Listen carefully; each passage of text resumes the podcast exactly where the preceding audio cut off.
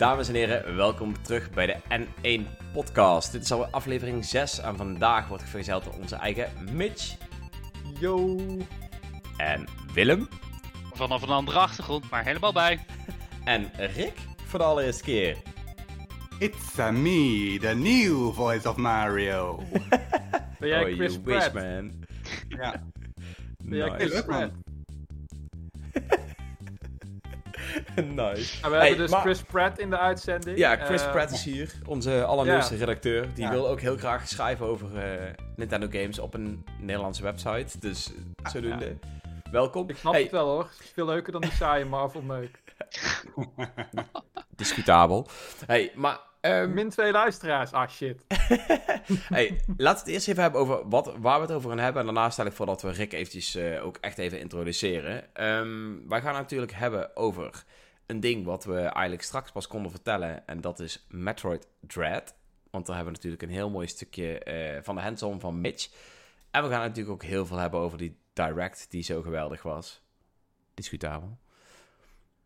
nou, was een vrij nette toch? Ja, eh, ja Geen eh, uitschieter, maar Nee, ik, ik vond hem zelf ook best prima. Maar daar gaan we het zo nog even over hebben. Laten we eerst even beginnen met jou, Rick. Want jij bent sinds, ik denk ongeveer een maandje bij de redactie. Eh, ik Net was bij de laatste redactievergadering van ongeveer een maandje. En toen, eh, volgens mij gaat het officieel pas in als je je eerste artikeltje schrijft hè, en dat online komt. Dus dan net iets minder. Ja, ja, ja. Maar eh, de trouwe bezoekers van de site zullen mijn naam ondertussen ook wel een paar keer eh, hebben zien staan onder artikelen. Niet als Rick, denk ik, maar... Ja, onder artikelen ja, nee, wel. wel. Maar eerst- maandje wel, maar daarvoor stond ik inderdaad eh, onder mijn nickname eh Demon bekend. Dus jullie hadden ook wel enig idee dat ik in ieder geval wat langer meedraaide als eh, community lid. Dus ik denk dat dat Ja. voor de mensen die echt vaak eh, meelezen Ja, ook wel bekend zal zijn, toch? Ja, ja, 100%. Hey, eh, ik denk dat ze jouw naam inderdaad wel eens voorbij hebben zien komen. Ja, dat weet ik eigenlijk wel zeker. Maar ehm, ja, vertel eens even kort, wat vind je nou vet? Wat vind je nou vet aan videogames? Wat vind je vet aan Nintendo? En waarom ben je bij ons? Ja, god, wat vind ik nou vet aan Nintendo? Het is gewoon eigenlijk het geluk gehad dat eh, mijn moeder altijd heel erg... Ik ben helemaal niet gelovig opgegroeid, maar toen ik klein was, op zondag deden we geen tv, computer, wat dan ook. Want ze vond het idee van rust op zondag gewoon leuk. En nou ja, het is een beetje rond de tijd van de Wii-periode had Iwata natuurlijk helemaal rebranding gedaan met... eh, nu is videogames niet alleen maar voor nerds en, eh, en voor iedereen. Ja? En toen, eh, ja, ik ben eh, op 30 december eh jarig, dus dat altijd vlak na Sinterklaas en na kerst. Dus ja, ik heb nog altijd een beetje het luxe probleem gehad. Ja, ik had al mijn speelgoed al dat ik wilde van of Sinterklaas of, hè, dat was al binnen. Dus toen kwam mijn moeder toevallig eens een keertje van, goh, is zo'n DS niet iets voor jou? Nou ja, dat, dat bleek wel wat te zijn, ja, want binnen een jaar was er ook... eh, nou, hij staat toevallig nog, mijn eerste Wii staat er ook nog, nu niet meer aangesloten, maar wel als souvenir. Toen was het Eh, klaar met de rust, denk ik. Gewoon godverdomme tennissen de hele zondag. Ja, sowieso. Klad, klaplaan. En natuurlijk door de eh, woonkamer. Playtoon. Hup, balanceboard. Zweten jij. Wat nou Balanceboard, ja, natuurlijk ook allemaal gedaan. Hmm. En eh, ja, ik ben een beetje natuurlijk bij, bij Nintendo blijven hangen toen. Ik heb tegenwoordig, toen ik vol- volwassen werd, natuurlijk ook gewoon de PlayStation 4 gekocht erbij en alles. Maar het is wel een beetje ook nostalgie, want ik was wel rond de 12 toen ik begon met gamen. Ja. Wat was je eerste Dus, game? Dat was eh, echt shovelware. Eh, dat was Geen Shovel van die eh, Amerikaanse tekenfilmserie Jake Long. Dat was, de- ik- de, de voorraden waren ook echt totaal leeg. We hebben iets van vier winkels te moeten afgaan. Het was eh, ook niet het hoogtepunt van de DS. Oh, je en deed ook nog je kerst. best om die shovelware te bemachtigen. Om, eh, maar la- als ik even mijn eerste voor echte game, dat was gewoon Pokémon Diamond. Ah, oké. Ja, ja, ja. Dus dat eh, Laten we die maar tellen dan. was ook toevallig de game waar ik dan mijn eh, nickname, die ik voor de rest altijd overal eh, in game gerelateerde zaken heb bedacht toen. Ik weet niet waarom, maar ik voor mijn eigen haar Waar, een waar, beetje waar staat denim voor? Of hou je gewoon heel erg veel van spijkerbroeken? Nee, het is. eh, Het is ik- ik sprak helemaal nog niet goed Engels toen, dus ik, eh, die link heb ik pas jaren later gelegd. Het is eh, met de N en M omgedraaid. Ik, ik vond hem gewoon leuk staan. Ik bedoel, eh, waarom zitten bij mensen altijd ook bij nicknames eh, het geboortejaar in? Ja, dat doe je omdat je denkt, oh, ik heb iets nodig. Omdat Ja, ik heel ja. saai ben vooral. Dat ik vier jaar ouder moest lijken voor deze website. Mm. Kan ook, kan ook. Nee, ehm, nog heel even vlug. Wat zijn je lievelingsgames? Eh, nou, ik ben nu toevallig bezig met eh, Xenoblade Chronicles 1. Ja. Dat was de laatste uit de Xenoblade-serie die ik nog moest spelen. Dus daar ben ik echt wel eh, gewoon fan van. Voor de rest de grotere eh, JRPG's toch wel vaak. Oké, dus ja, ja, dan kunnen we elkaar de hand En, schudden. maar dat wisten we Wat, natuurlijk wat, al. wat is de beste JRPG ooit gemaakt? Oeh, oeh, oeh. Dat is, daar krijg je altijd ruzie mee. Ehm, Nee hoor, zolang je maar Chrono Trigger zegt, dan is het goed. ja, die heb ik dus niet gespeeld. Hè. Ik ben pas bij de DS ingestapt. Ah, yeah. Ja, die was er ook voor de DS. Hij heeft wel een remake dus, gehad. eh, Ja, maar toen nog echt in de Blue Ocean. eh, Dat had je een beetje te dobberen in de blauwe oceaan. ja, ja, ja, ja. Nee, het was Toen echt al die vanaf de 3DS. JRPG-eilandjes aan je voorbij. Ja, dat was de 3DS was de eerste. Die heb ik ook gewoon toen echt op lounge gekocht. Mhm. Mhm. En toen was het echt van, eh, oh, en ook Ocarina of Time toen voor het eerst eens een keertje gekocht. En oh, dat was toch wel eh, Wel wat meer dan alleen eh en Nintendox en al die... eh, en Mario Kart is natuurlijk altijd leuk, maar het was wel echt de, de obvious catalogus die ik daarvoor speelde. Ja, ja. En pas ja. met de 3DS eh, en later ook natuurlijk de Wii U en alles eh, Alright. echt wat verdiept in... eh, Maar dan heb ik nog steeds geen antwoord op mijn vraag, Rick. Welke de beste RPG's die ik heb gespeeld? Ja, Als ik dan terug moet denken naar de eerst echt enorm grote JRPG die ik heb gespeeld, dat is Xenoblade Chronicles X. Oké. Is obje- objectief gezien natuurlijk niet echt de beste uit de serie, maar het was wel, de open wereld daarvan was echt gewoon fantastisch. Dat was wel een indrukwekkende game. Dat moet ik Die planeet Mira, Ja. moesten die, eh, ja, alleen als je dan in de hubwereld kwam, moest je even laden. Voor de rest was het allemaal naadloos één eh, planeet. Ja. Dat was wel echt de game waarvan ik had van, oké, weet je, daar, daar ben ik eh, 100 130 uur volgens mij mee bezig geweest. En dat bevalt me wel. Weet je wel, de, dat het, eh, Viel me wel. Kon ik wel waarderen. ja. Dus die Ja. kijk ik ook echt wel naar de langere, langere games. En ehm heel even vlug, hoor, want we gaan, we we gaan natuurlijk zo Eh, door, maar kunnen mensen inmiddels de stream zien overigens? Als het goed is wel, ja. Zo dus wel. Dat kun jij zelf ook zien, hè. Ja, ik kan het wel eh, zien. Just inderdaad. Maar ik kreeg, net kreeg ik een melding, maar nu is die alweer, eh nu is die alweer weg. Oh ja, ik snap wat je bedoelt. Oh, maar dat ja. is iets anders. Ja. Nu ik is zie het goed. gewoon, dus ehm, Helemaal top. prima. Hey, ehm, laten we maar gewoon meteen beginnen. Eh, waar gaan we het eerst over hebben? Over de Direct of Metroid Dread? Kies maar, jongens. Laten we knallen met Dread. Ik heb het gevoel Ja. dat dat een hoop, een hoop mooi baan breekt voor de rest van de conversaties. Cool, cool. Ehm, en ik ben vooral ook heel benieuwd, Mitch. Ja. How was it? Ja, Ja, eh, dat kan je lezen op eh, de website eh r1up.nl. Eh, daar staat Cool. de handsel van de Ja. Metroid Dread. En met een heleboel eh, zinnetjes en woorden en zo. oké, En thanks, dan Mitch. Doei. jij precies, eh, dan weet je precies wat ik ervan vind. Nee, maar Daar vind je ook alles je over de eerste direct. gevoel? Dus, Ja, eh, hoe was je Oké, allereerste ik impressie? zal even beginnen bij het begin. Doe maar. Ik ging graag. daar zitten bij Nintendo eh Benelux op een bank, kopje koffie erbij, headset over mijn oren, Switch OLED in mijn handen gedrukt en eh, Metroid Dread. En echt gewoon vanaf de eerste minuut was ik verliefd. Het was echt, eh, ja, het, het speelt net zo lekker als het eruit ziet. Dat is het vooral. Misschien nog wel lekkerder eigenlijk. Het is echt, het is denk ik misschien wel, en dan ga ik even meteen met een hyperbol beginnen, maar misschien wel de beste movement die ik ooit in een Metroidvania gezien heb. Gewoon de manier waarop het echt alles gewoon instant is en de animaties zo soepel zijn en je zoveel, ja, gewoon bewegen voelt gewoon ontzettend lekker in de game. En dat is eh, ja, best wel belangrijk en dat is ook iets wat ze in Metroid eigenlijk altijd traditiegetrouw steeds beter doen. Maar Hmm. zeker als je het vergelijkt met Samus Returns, wat een, ja, een tragere game is. Ehm, ook 30 frames per seconde heeft natuurlijk. Hè. Dat is niet, niet zo soepel als, eh, als, eh, als Dread. Mhm. En En, 60 dan. wat zei je? Kan ook echt, hè? Je valt een beetje weg, half. Sorry, 60 eh, gewoon frames per seconde. ja, nu ja, ja, ja, ja, ja. ik ben geen eh frame-neuker of zo. Dus eh, ik, ik ben geen Digital Foundry. Dus misschien dat hij een keer naar de 59 of de 58 Mhm. schiet. Eh 30 in cutscenes volgens mij, als ik het een beetje zo online bekeken heb. Maar de gameplay zelf is echt, eh, ja, het is gewoon alsof je een stuk boter in de pan hebt glijden. Gewoon eh, lekker glijden, gewoon.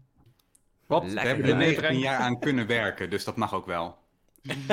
Ja, ze hebben, even, ze hebben even de tijd gehad inderdaad. Ja. Ja. Het is ook volgens mij al de derde poging om eh, echt iets met dat, eh, met dat dread te doen. Maar puur op basis van ja, controls, hoe het speelt, hoe vloeiend het allemaal is, hoe lekker het allemaal eh, loopt, maakt het Mhm. echt gewoon een gruwelijk goede eerste indruk.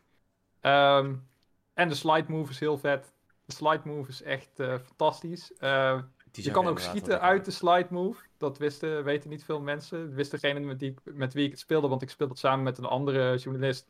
En later had nog even over onze ervaring. En toen zei ik van ja, je kan ook schieten uit de slide move. Dat vond ik zo vet. Toen maakte ik een soort van inwendig sprongetje van vreugde. Van oh, dat is echt lijp. Daar kan je echt gewoon stoere shit mee, eh mee doen. Maar dat, zijn, dat, dat, dat soort details zitten er wel in.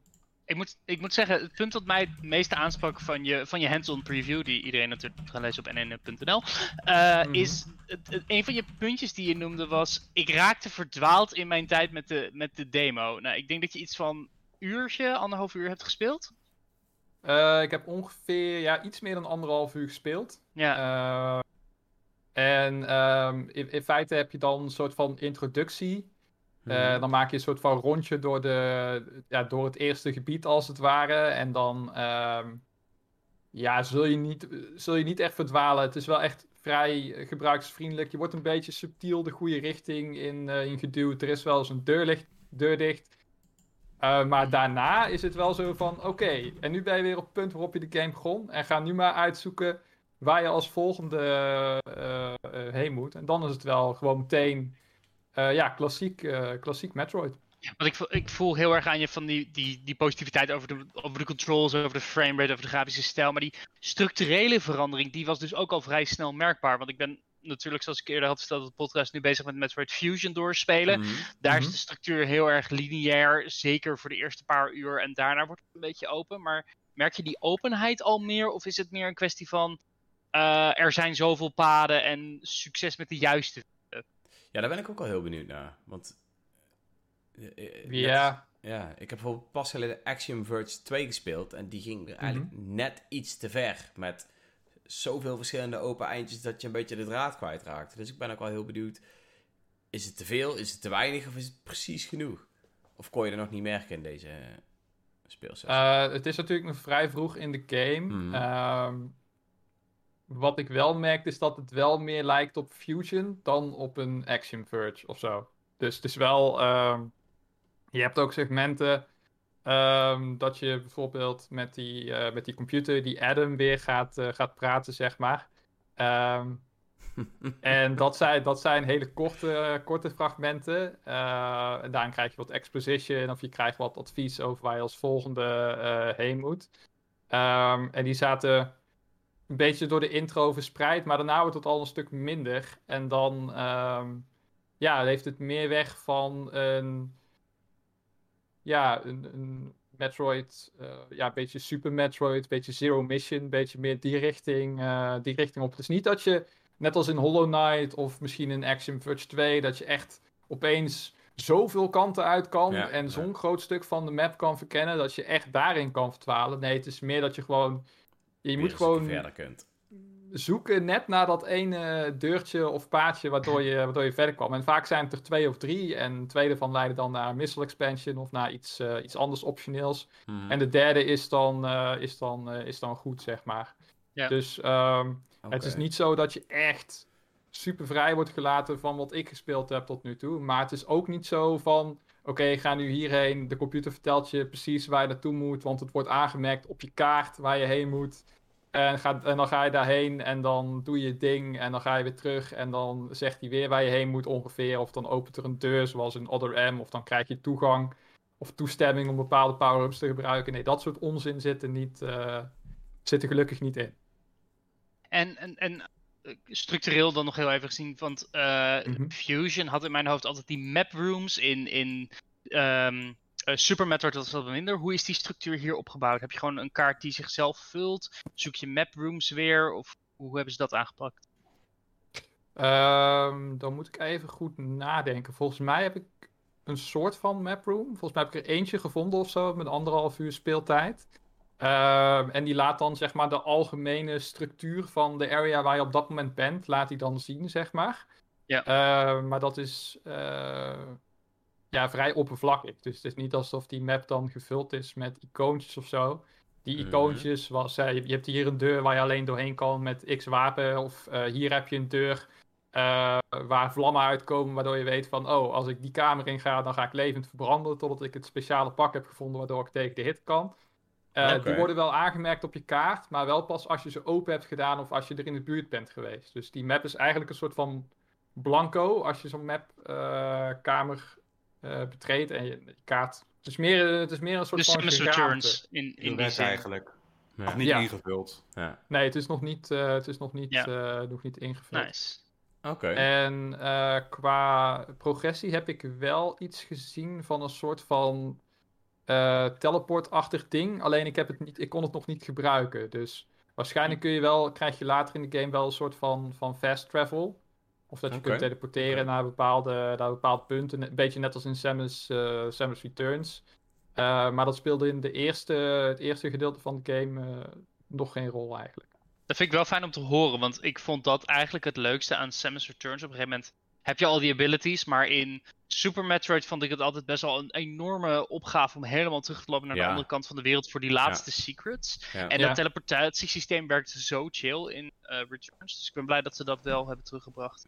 Ja, dat was inderdaad een eh, prima systeem. En tegelijkertijd, eh, zoals ik al in mijn preview aangeef, eh, voor mij het grootste minpunt van Samus Returns was dat je iedere keer als je ergens naartoe wilde, dan moest je door die kamers van vijanden heen. En Mhm, mhm. je moest ze eigenlijk soort van verslaan, want ontwijken ging net niet lekker en dan neem je weer te veel damage. En dat verslaan kost gewoon meer tijd, want die vijanden hebben veel meer hitpoints dan normaal in Metroid. En soms heb je een speciale manier nodig, zoals die rotsventjes die je alleen maar met eh, raketten kan, eh, kan raken. Op sommige vijanden moest je zelfs counteren, want anders dan was Ja. het gewoon niet te doen. Dan eh zat je gewoon je halve missile, ta- missile tanks leeg te schieten op één vijand. En hier is die balans echt veel beter, omdat A, je hebt een rennende melee counter, dus je kan, terwijl je beweegt, kan je counteren. Nou, dat wisten Oké. we al. Ja, Ehm, ja, maar wat ik niet wist... Oh, nou, dat was een van de eerste dingen die ze hebben aangekondigd, Trajon. Ja, ik... Maar bij deze, nogmaals, de reminder. Ehm, maar wat ik ook heel fijn vond, ehm, was dat je al eh, vrij vroeg in de game... Nou ja, het is natuurlijk Metroid, dus eh, het, het zal ongetwijfeld geen spoiler zijn voor de meeste mensen... dat de Charge Beam zit in de game. Oh nee. Weet je wat? Ja, ik stop sorry. met de podcast. Doei. Nintendo verklapt veel tot nu toe. Sorry, sorry. De- Ik, eh, ik mocht het eigenlijk niet zeggen van Nintendo. Voor Ah, de voor, Charge zodra ga je zeggen dat de Ice Beam terug is. Oeg, Dat weet ik niet. Status onbekend. Dat wordt het maar, volgende eh, Dread Report. Maar goed, de Charge Beam is dus terug. En wat ik heel chill vond, is dat je... Sommige vijanden kan je gewoon... eh, ook gewoon heel makkelijk killen met de Charge Beam. Dus dan hoef je niet te wachten tot, tot je ze moet counteren. Maar dan kan je ook gewoon een Charge Beam vuren. En dan is het ook gewoon, eh, is het gewoon klaar. Dus dan kun je eigenlijk een beetje kiezen wat je wilt doen. Ja. Ja, dan kun je eigenlijk gewoon kiezen wat je wilt doen. Of je, of je gaat voor die counter, of je gaat voor die, eh, voor die charge beam. En dan kan je eigenlijk een beetje zelf bepalen wat je, wat je speelstijl is. In plaats van dat je helemaal gestuurd wordt om alleen maar de hele tijd die counter te gebruiken. En in Samus Returns moest je dan ook nog stilstaan om dat te doen. Dus eh, ja, dat, dat vond ik gewoon echt het tempo eh, uit de game halen. En ik heb ook altijd een beetje... Ja, ik ben nooit zo'n super fan van hele spongy enemies die echt veel eh, klappen moeten hebben voordat ze, voordat ze doodgaan. En verder niet echt uitdaging bieden. Eh, en dat zit er tot nu toe ook nog niet, eh, nog niet in. Sterker nog, ik vind de variatie in vijanden vind ik ook nu al eh, een stuk interessanter en ja, beter eigenlijk dan in, dan in Samus Returns. Dus ik, ik merk heel erg dat ze, denk ik, toch wel goed de kritiek op die game te harte hebben genomen bij Mercury Steam. En misschien ook wat- wat aanwijzingen hebben gehad van, van Nintendo. Om Mhm. echt die balans tussen combat en exploratie ja, en de nieuwe Emmy-gedeeltes dan, om die echt goed te maken. In plaats van dat ze te veel gaan leunen op één ding. Oké. Want eh, Eh, de Emmy... Sorry, Dreon, ga je gang. Eh, ja, allereerst wil ik heel even eh, onderbreken. Want eh, als mensen zitten in de chat die graag iets willen weten, stel die vraag vooral. Ik zie nu dat uh, Stektoos heeft gereageerd dat ik eh, aan het slapen was. Dankjewel. Ik, eh, ik was inderdaad niet op aan letten. Ik moet wel eerlijk zeggen, eh, het is, ik heb het echt niet, eh, niet opgemerkt dat je kunt counteren terwijl je loopt. Dat is mij op een of andere manier echt niet, niet bijgebleven van heel die Terwijl presentatie. je rent zelfs. maar- Hm? Terwijl je Dat redt is, eh, zelfs. volgens mij een van de eerste dingen die je Ja, aan maar- eh, gameplaybeelden zag. Ja, Maar- maar die, die, die, die, was toen nog Die aan het gillen was dat zo lang, joh, dat ik nog steeds aan het schreeuwen was en aan het huilen. Nee, ik... eh, toffe feature, maar daar even... Mocht je dus in de, in de chat nog een vraag hebben, stel die vooral. Dan eh, kan Mitch daar, als hij dat eh, mag van Nintendo, een antwoord op geven. Ehm, Nou ja, ik kan met name antwoord geven op dingen op het gebied van, eh, van gameplay, eh, story. eh, Nee. Alles wat ik heb gezien, hebben jullie in feite ook gezien als je de trailers en eh, footage van Nintendo hebt, eh, hebt bekeken, ze hebben grotendeels. best veel trailers geshowd, dus... Ja, ze hebben echt veel man. trailers geshowd. Dus Ja. ja. Voelde Maar- dat spoilerachtig in de zin van nu je die eerste 90 minuten hebt gespeeld? Denk je dat die trailers nog steeds een soort indruk geven van echt later in de game? Of denk je van nou, die, die trailers pakken al eigenlijk heel goed die opening samen van wat je tot nu toe hebt gespeeld? Want Eh, dan kun je- echt 90% of zo van wat Nintendo echt aan verhaalgedreven cutscenes heeft laten zien, zit gewoon in de intro. Kijk, Dus, dat eh, is wel een dat doen ze in ieder geval goed. ja. veel Er zijn wel een aantal, een aantal zaken hè, waar mensen ook op onze site hebben gereageerd van ah, ik, had, ik had graag gezien dat die boss eh, een verrassing was, eh, was Ja. geweest. Ja. Dat geldt nog steeds wel, want die heb ik nog niet gezien. Ja, daarom heb Ehm, ik eigenlijk ook niet meer al die trailers gekeken. Eerlijk gezegd. Ja, ik ben ook een beetje gestopt. Ik vond dat ze zoveel trailers lieten zien dat ik dacht van dadelijk verpesten ze het echt voor me. Maar daar... Ja, nee, ik heb ook weggezet bij de Nintendo Direct toen ze de zoveelste Metroid Dread eh, overview eh, lieten zien met verschillende... Toen, toen die vrouw het begon te hebben over verschillende areas en zo, dacht ik van nee, Wop. nee. Dit, eh, dit ga ik wel even lekker zelf eh, ervaren. Ja. Ja, precies. Ehm, Eh, terugkomend op, op, ik wilde iets vragen over Emmy en dan niet specifiek Mhm. Emmy aan zich, want daar ben je heel duidelijk over in je preview. Dat zijn hele vette segmenten waarin het moeilijk is om weg te komen. Maar ehm, voelt Dread alsof het een eigen identiteit heeft? Iets wat mij een beetje, beetje steekt de laatste tijd bij Nintendo games. En heel vaak, zeg maar, droomsequels of oh, die franchise is terug. WarioWare is bijvoorbeeld een voorbeeld recentelijk voor mij. mhm. Ehm, is dat ik, het voelt als de nieuwste insert titel hier. En zonder dat het echt een eigen identiteit heeft die zichzelf staande houdt. En Mhm. Emmy is natuurlijk een beetje net als SAX uit Fusion. Dus heb je het gevoel dat Dread in wat je tot nu toe hebt gespeeld echt zijn eigen identiteit heeft? Of is het gewoon soepelere 2D Metroid zoals je het kent misschien van Fusion? Nee, ik heb eh 100% eigen identiteit. Echt 100%. Ik vind het echt. eh, het voelt echt niet als een Metroid die ik eerder heb gespeeld. Het heeft wel elementen. Hè, dat je, je hebt natuurlijk de counter uit Samus Returns. Je hebt de enemy segmenten. beam. Die doen, de Mhm. charge beam.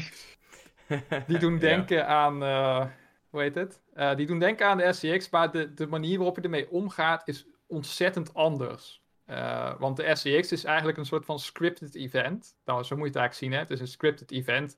Je speelt gewoon de game zoals je hem altijd speelt. En op bepaalde momenten gaat het licht uit, hoor je die voetstappen, denk je, holy shit, ik moet hier wegwezen. Mhm. Ehm, maar gameplay technisch stellen die segmenten natuurlijk niet superveel eh voor. Want het is nog steeds hetzelfde Metroid gameplay, alleen er zit nu iemand achter je aan.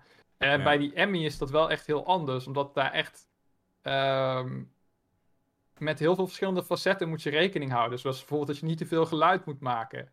Eh, je hoort zo constant, hoor je ze piepen, hoor je ze die, die, die creepy geluidjes eh, maken.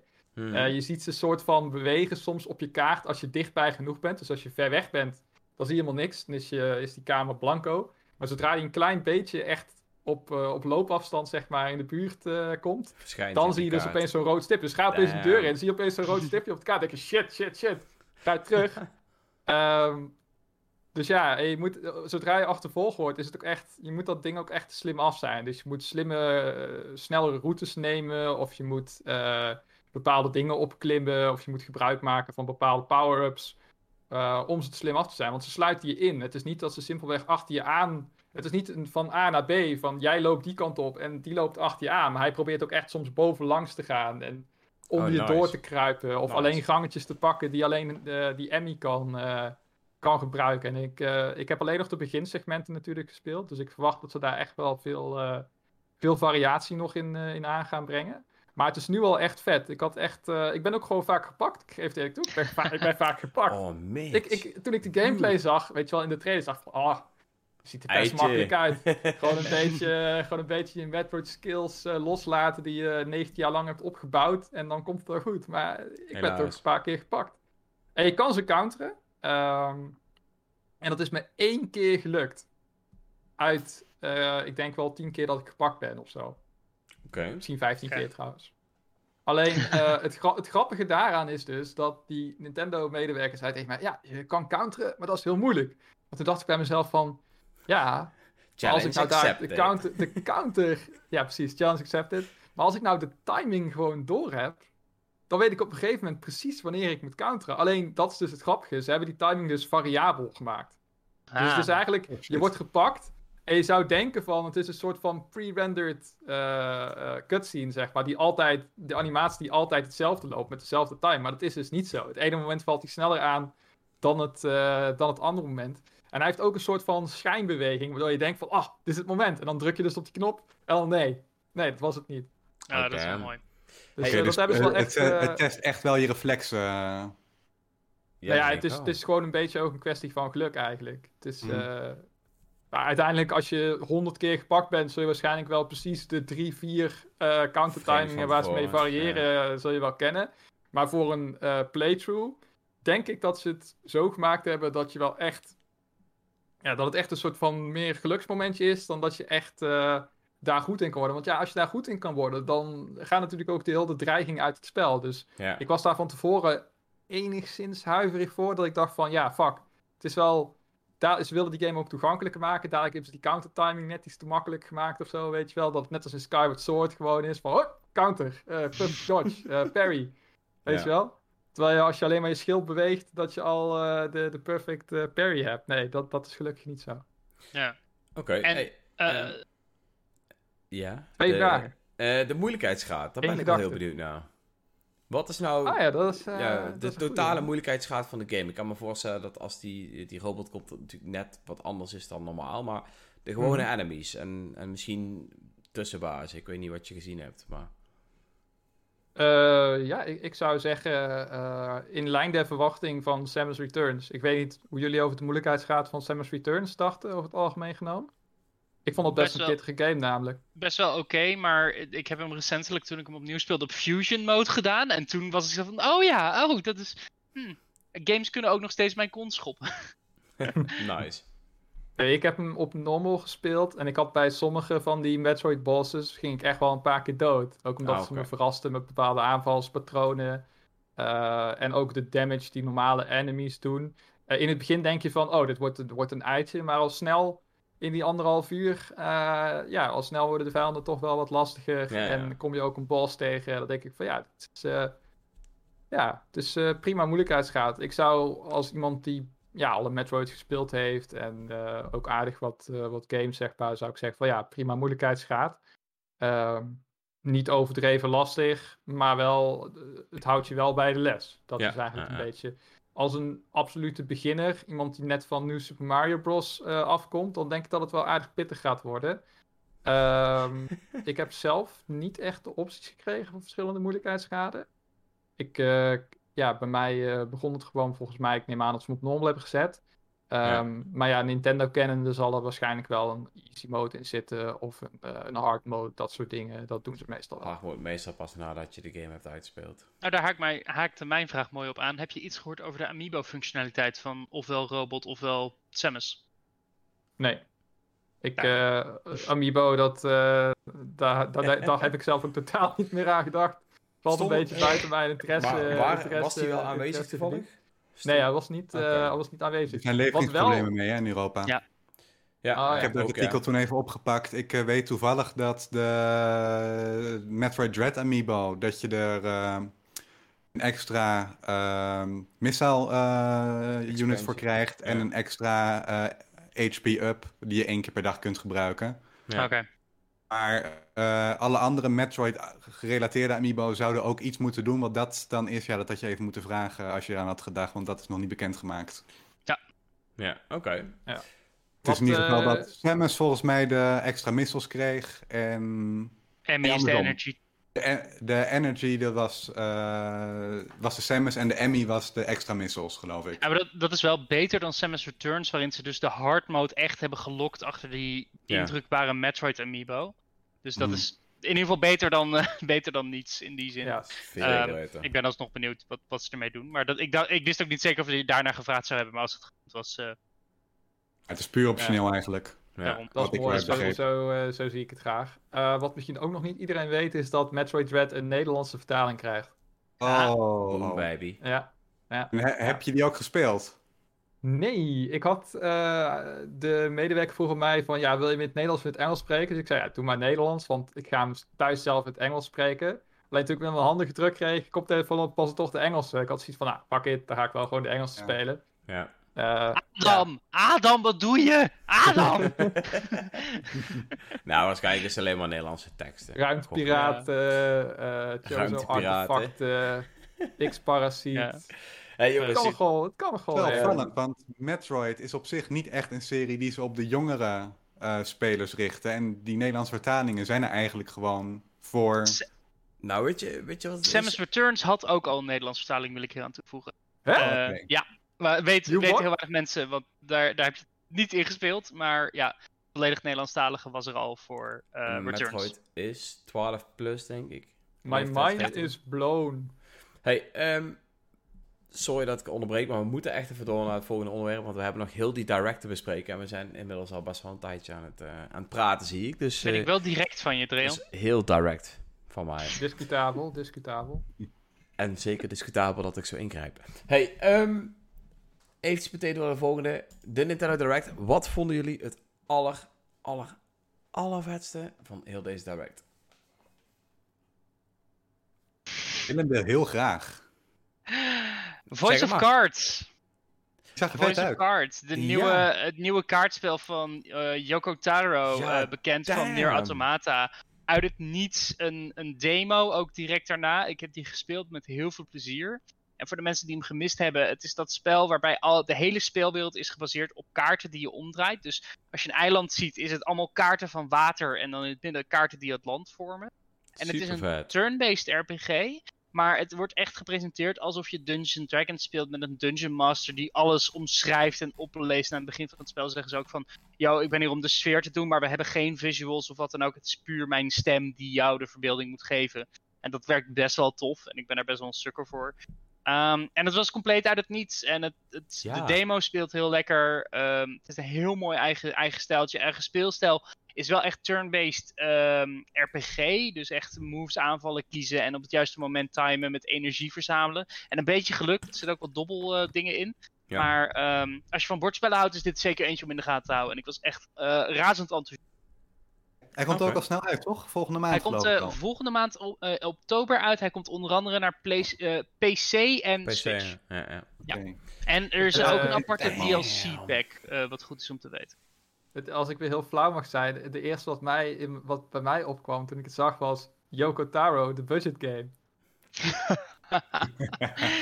Maar Ja, daar wil, je- ik wel aan wil ik wel aan toevoegen dat eh, het ook wel eens gewoon Yoko Taro's eh, Travis Strikes Again kan zijn. Een kleinere game die hij met Ja, heel veel liefde maakt, met, met En- net wat wildere ideeën dan, eh, dan die normaal, zeg Dat is maar. een hele, hele mooie vergelijking, want ik heb het gevoel dat die passie er echt van afdruipt. In de Ja. kleine details, in de manier waarop alles gepresenteerd is. Alles is genarrate, dus met een stem. Dus dat werkt ook Mhm. heel goed. Eh, niet meerdere stemacteurs, maar daardoor kom je echt heel erg in die vibe alsof je aan een tafel zit met vrienden. Ja, Met één Ja. iemand die jou door een avontuur leidt. Ja. wel heel vet hoor. Ik ben heel Ja, benieuwd. vooral als je niet heel veel ervaring hebt met bijvoorbeeld Dungeons and Dragons of dat soort dingen, is dit best wel een lekker om in te stappen dan. Want heel veel wordt voor je gedaan. Ja. En je hebt ook net iets minder fantasie nodig, geloof ik, dan als je het echt op een eh, tabletop En, variant en, doet. en, en Ja. het neemt zichzelf zo serieus. Ik vond het heel leuk dat als je in die battle gaat, dat op dat moment denk je van oké, dan gaan alle kaarten omdraaien en dan zie je dat nee, er komt een ander spelbord wat ze er fysiek overheen leggen en daar worden dan de kaarten uitgedeeld voor combat met een doosje voor kristallen. Het voelt alsof ik dit gewoon thuis kan bouwen voor vrienden. Dat, dat, Nice. dat is een stijl die ik niet eerder heb gezien. Dat is, eh, Eh, het, ja, klinkt wel nice. Ik eh, had het niet echt op mijn radar staan, maar misschien dat ik nu wel eens de demo ga ja, proberen na de 300 andere games die ik nog moet spelen. dat is een mood. Been there, been there. Ja. Ehm, De hey, demo stond ook nog wel op mijn lijstje, ja, maar ik heb hem ook nog niet... eh, Even kijken verder. Ehm, ja, dat was het voor jullie. Of zegt Mitch nog, dit vond ik super vet. Nee, ik weet al lang waar Mitch super vet vindt. Want Mitch heeft hetzelfde als ik in zijn hoofd zitten.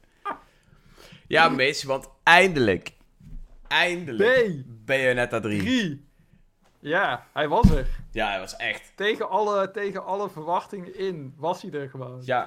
Voel, 3. voelden jullie wel even de misleiding van Astral Chain 2? Heerlijk. Oh, ik Ja, vond het Mijn, reactie tijdens die Het begon trailer al met was... dat, dat Astral hondje. Chain 2! Het begon al met dat Oh, hondje. Mario. Dat was van... van wat voor- Chain. Nee, nee, eerst, eerst had je dat, dat hondje zelf, Oh, het dat, blaffende oh, dat hondje. hondje. Dat is ook En van, dat was van van Pro- Project van GG. Kid Icarus Uprising. nieuwe- Project GG, dat was het. Want dat was eerst al een ding van hun. En daarna Ja. zag je dus nog die, die hond van Astral Chain. En dan daarna kwam pas Bayonetta. Vond ik echt Ja, Dat sterker echt- nog, classic. op de billboard in, ja, het was in Ja, natuurlijk stond zo'n. Tokyo, Japan-achtige stad, stond er dan ook nog Wonderful 101 of iets in Ja, die richting. ja, ja, dus het misdirection Het of misdirection Het of enige wat het misdirection. nog epischer had gemaakt is als de main character van Skillbound zeg maar kwam aan met een draak en dat hij daarna gewoon weggeklapt werd.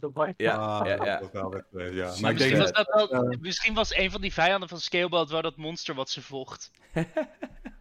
Ja. Ja. nee, die vond ik er wel iets te Bayonetta-achtig uitzien. eh, Hmm. voor echt eh, een- een soort van ja, natuurlijk beest, om het zo maar te zeggen. ja. Ehm, maar ik, ik ga jullie wel een beetje verbazen, denk ik. Want mijn eerste reactie was eigenlijk teleurstelling. Nou, vertel. Ik, eh, ik, ik ben benieuwd. Want ik was... eh, Ja, ik moest heel, ik moest heel erg eh, wennen. Ik kon eigenlijk vrijwel direct zien aan de, aan de footage dat dit, gemaakt, dat dit niet gemaakt is door het oorspronkelijke eh, Bayonetta-team en de, dezelfde director en al die, eh, al die shit eigenlijk. Het, wel, het, het, het, ja, het, het voelt echt als een mhm. hele grote stijlbreuk met eh, met name Bayonetta 2. Ja, ja. Eh, omdat Bayonetta 2 heeft als primaire kleuren helder Sega blauw en eh, goud. ja. dus eigenlijk en nu, blue en orange, zeg en maar. nu was en het heel deze game donker. groen Paars. en paars. Ja, holy shit. Groen en paars met hele grijze omgevingen. Dus ik moest daar heel erg aan, aan wennen. Ik vond het grafisch ook niet echt heel erg, heel erg spetterend van wat we tot nu toe nog hebben gezien. Wat ook, ja, het, blijft toch een beetje een, een game die vier jaar geleden is aangekondigd. En dan zie je de eerste beelden en dan had ik er Mhm. stiekem toch wel iets, eh, ja, iets meer van eh, verwacht op dat, eh, op dat gebied. En natuurlijk ook Bayonetta die opeens een nieuwe stem heeft. Ja. Ja, Dat zijn allemaal dingen Dat van ik, wa- waardoor ja. ik zeg maar niet direct hype was, maar meer zat van, oh, dit gaat wel eh, even iets anders worden dan ik, eh, dan ik van tevoren had, eh, had verwacht, zeg maar. Dit, dit wordt niet gewoon Bayonetta 3, zeg maar, het vervolg Het op Bayonetta 2, twee, maar ze gaan wel echt iets, eh, iets nieuws doen. Mijn, mijn gevoel Ehm, zei ook dat, dat, dat, de, dat hij op de Wii U en ja, de, ook de Switch-versie van 2 iets cleaner was dan dit. Dit was allemaal net wat, wat Ja, ik- vond ik. Ik kijk nu de trailer en ik snap waar je vandaan komt. Ik denk dat het vooral de levelkeuzes zijn geweest. Dat je Ik daardoor gewoon niet echt die, die vibe krijgt. Dat is gewoon eerst even rustig hier de, de, de impact en de verrassing willen de laten zien van Bayonetta. Maar ik zie wel genoeg dingen waarvan ik denk, zoals ze die enorme spin opeens erbij haalt, dat ik denk, oh, er zit wel echt wat nu, kleur en variatie in die stijl in. Ik zeg dit als een leek van Bayonetta. nu daarover ja, ja, ja zeggen, En ook, en maar- ook, ook, die laatste, ook die laatste seconde footage van die setpiece, waarop je echt over instortende Dat- gebouwen en flats Ja, heen ja, gaat ja. en zo. Dat is, dat, Dat is dat, wel- is wel typisch Dat is wel eh classic Bayonetta. Bayonetta. Ja. Dus ik, ik maak me daar ook niet enorm veel eh, zorgen over, om het zo maar eh, te zeggen. Ik, ik ben een beetje. Ik, ik ging een beetje van. Niet echt hyped, ik weet het niet. Nou, oké. Ik vind het eigenlijk ook wel weer tof dat ze echt iets nieuws gaan doen met die eh, franchise. In plaats van dat ze simpelweg gewoon Bayonetta 2.5 gaan, Mhm. eh, gaan maken. Want ja, om eerlijk te zijn, Bayonetta 2 vind ik een van de beste eh, character action games ooit gemaakt. Ik denk ook niet dat ze die kunnen overtreffen momenteel. Dus eh, ga dan maar gewoon even wel iets nieuws doen met die franchise. En dan is die Monster Combat kan best wel heel erg, eh, heel erg vet gaan worden. Ik weet niet eh, wat jullie daarvan, ja, het, wat ik- jullie daarvan vonden. Het, het is wel echt een hit or miss, denk ik. Als het niet goed aan gaat voelen, zeg maar, dat je op een of andere manier niet het gevoel krijgt dat je die monsters echt goed bestuurt. Ben even aan het zoeken naar een game met zo'n zo'nzelfde soort functies, waarbij je bijvoorbeeld ineens op een ander monster stapt of zo. En dan voelt het allemaal net... Scalebound was er zo eentje, hè? Ja, ja, dat klopt. Alleen, er Ja, zijn, die is niet doorgegaan. ja, maar er zijn ook een paar games waarbij je dat zeg maar hebt dat je eh, op een monster gaat zitten of zo. En dan voelt het allemaal net niet. Ik ben even aan het denken, ik heb nog niet zo heel lang geleden een game gespeeld. Ja, mensen maakten de Devil vergelijking met eh, een V beetje? uit eh, Devil May Cry 5. Maar die heb ik zelf niet gespeeld, dus dat zou ik zelf niet. Nou, niet nou, weten. maar Staan nog op een lijstje. Maar die was toch best oké. Tenminste, v- dat bestuurde nog best wel prima. Maar ik ben even aan het denken. Als, ik vind daar nog vast wel een game waarvan ik denk van ja, dat was echt niet tof. Ik noem maar even een game waarbij bijvoorbeeld in een robot stapt of zo. Maar dan voelt het allemaal net niet. Ik- Ja, dat... Ik, Age ik of Calamity met die enorme Divine Beast. Dat voelde Ja, ook net bijvoorbeeld. niet Ja, dat mij. voelde ook Ja. allemaal als net niet, weet je wel. En, en ik ben een heel klein beetje bang dat, dat dat ook het geval gaat zijn bij Bayonetta 3. En als dat zo is, dan is het een hele grote mis. Maar als het allemaal echt perfect aanvoelt, zoals het dus ja, het gewone vechten in Bayonetta ook altijd perfect aanvoelde, ja, dan is het natuurlijk heel tof.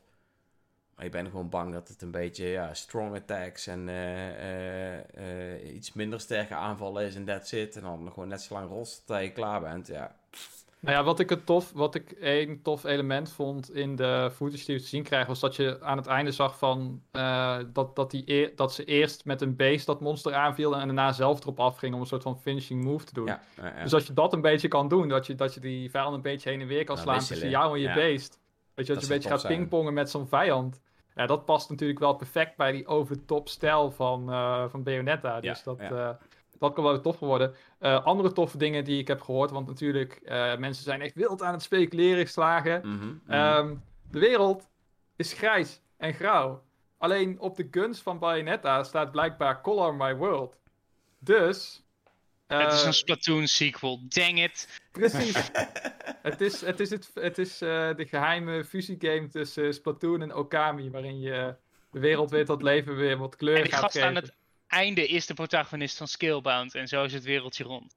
Nee, dat is, dat is, dat is John. Dat, dat, dat, Ja. dat is Ja. John. Dat, dat moet haast wel. Die, Ja, eh, denk je dat, ja? ja, Oké. Bayonetta weer lang haar, Jean weer kort haar, eh, wit haar. Eh, en ze heeft ook dat, eh, dat poppetje, die, eh die Cereza, dat, ehm, ja, hoe noem je dat ding ook alweer? De, de soort van, ehm, eh, Ja, zo'n klein- zo'n klein- dingetje. Ja, dat popje. Ja, zo- ja, zo'n ja, klei- ik zo'n zie klein, zo'n klein poppetje, zeg Ja. maar, een soort van sleutelhanger dingetje-achtig iets heeft eraan hangen. Dat is het speeltje Hm. van wat Bayonetta als kind gebruikte. Dus dat gaat geen Dante zijn of Devil May Cry. Nee, nee, nee. Dat wordt gewoon, Nou, weet wordt gewoon is- Jean. eh, hij leek natuurlijk wel echt fucking veel op Virgil, maar dat is ook kei expres gedaan natuurlijk. Maar Tuurlijk, er zitten heel veel verwijzingen eh, in. wat ik overigens, wat een ding was wat mij meteen opviel, en dat is de, omdat ik natuurlijk, ik heb Bayonetta helemaal kapot gespeeld, eh, was Mhm. toen zij die summon deed, dat ze haar kleren niet kwijtraakte. Dat zag ik ook. En ik Was ben geen. Bayonetta-kenner. Maar dat was even, no dacht ik, huh? Ja, maar Kijk, dat was in op deel zich- 2 was, dat was in deel 2 ook al een beetje zo. Ja, maar, dan, maar dan, eigenlijk, dan, dan had ze een ander soort pak aan. En Mm. dus, het, het- kijk, ik vind het allemaal, allemaal prima zo. Alleen het was wel een ding waarvan ik wel echt moest, even moest wennen. Want het was toch juist in Bayonetta dat haar haren waren toch, was, waren haar kleren en haar haren summonden zij ook die dingen mee. Daarom raakte ze Ja, dat klopt. Maar er gaan, er gaan dat ook rumors hu. dat dit, eh, er gaan ook rumors dat dit Bayonetta helemaal niet is. Ja. Oh shit. Dat het gewoon- Prequel- Prequel-achtig of andere tijd, tijden las ik juist. Ja, precies. Een soort van andere, andere timeline. Dat is natuurlijk ook niet, eh, geen vreemd concept voor de Bayonetta Ja, franchise, zeg maar. Eh, je ziet ook het logo, dan zie je ook die twee maanden gespiegeld Ja, daarnaast. ja, ja. Ja, nou, dat Ja, ja. En heel veel al- maanden daarnaast, hè? Ik bedoel, het parallel-universum. Een soort van multiverse-achtig Ja. idee.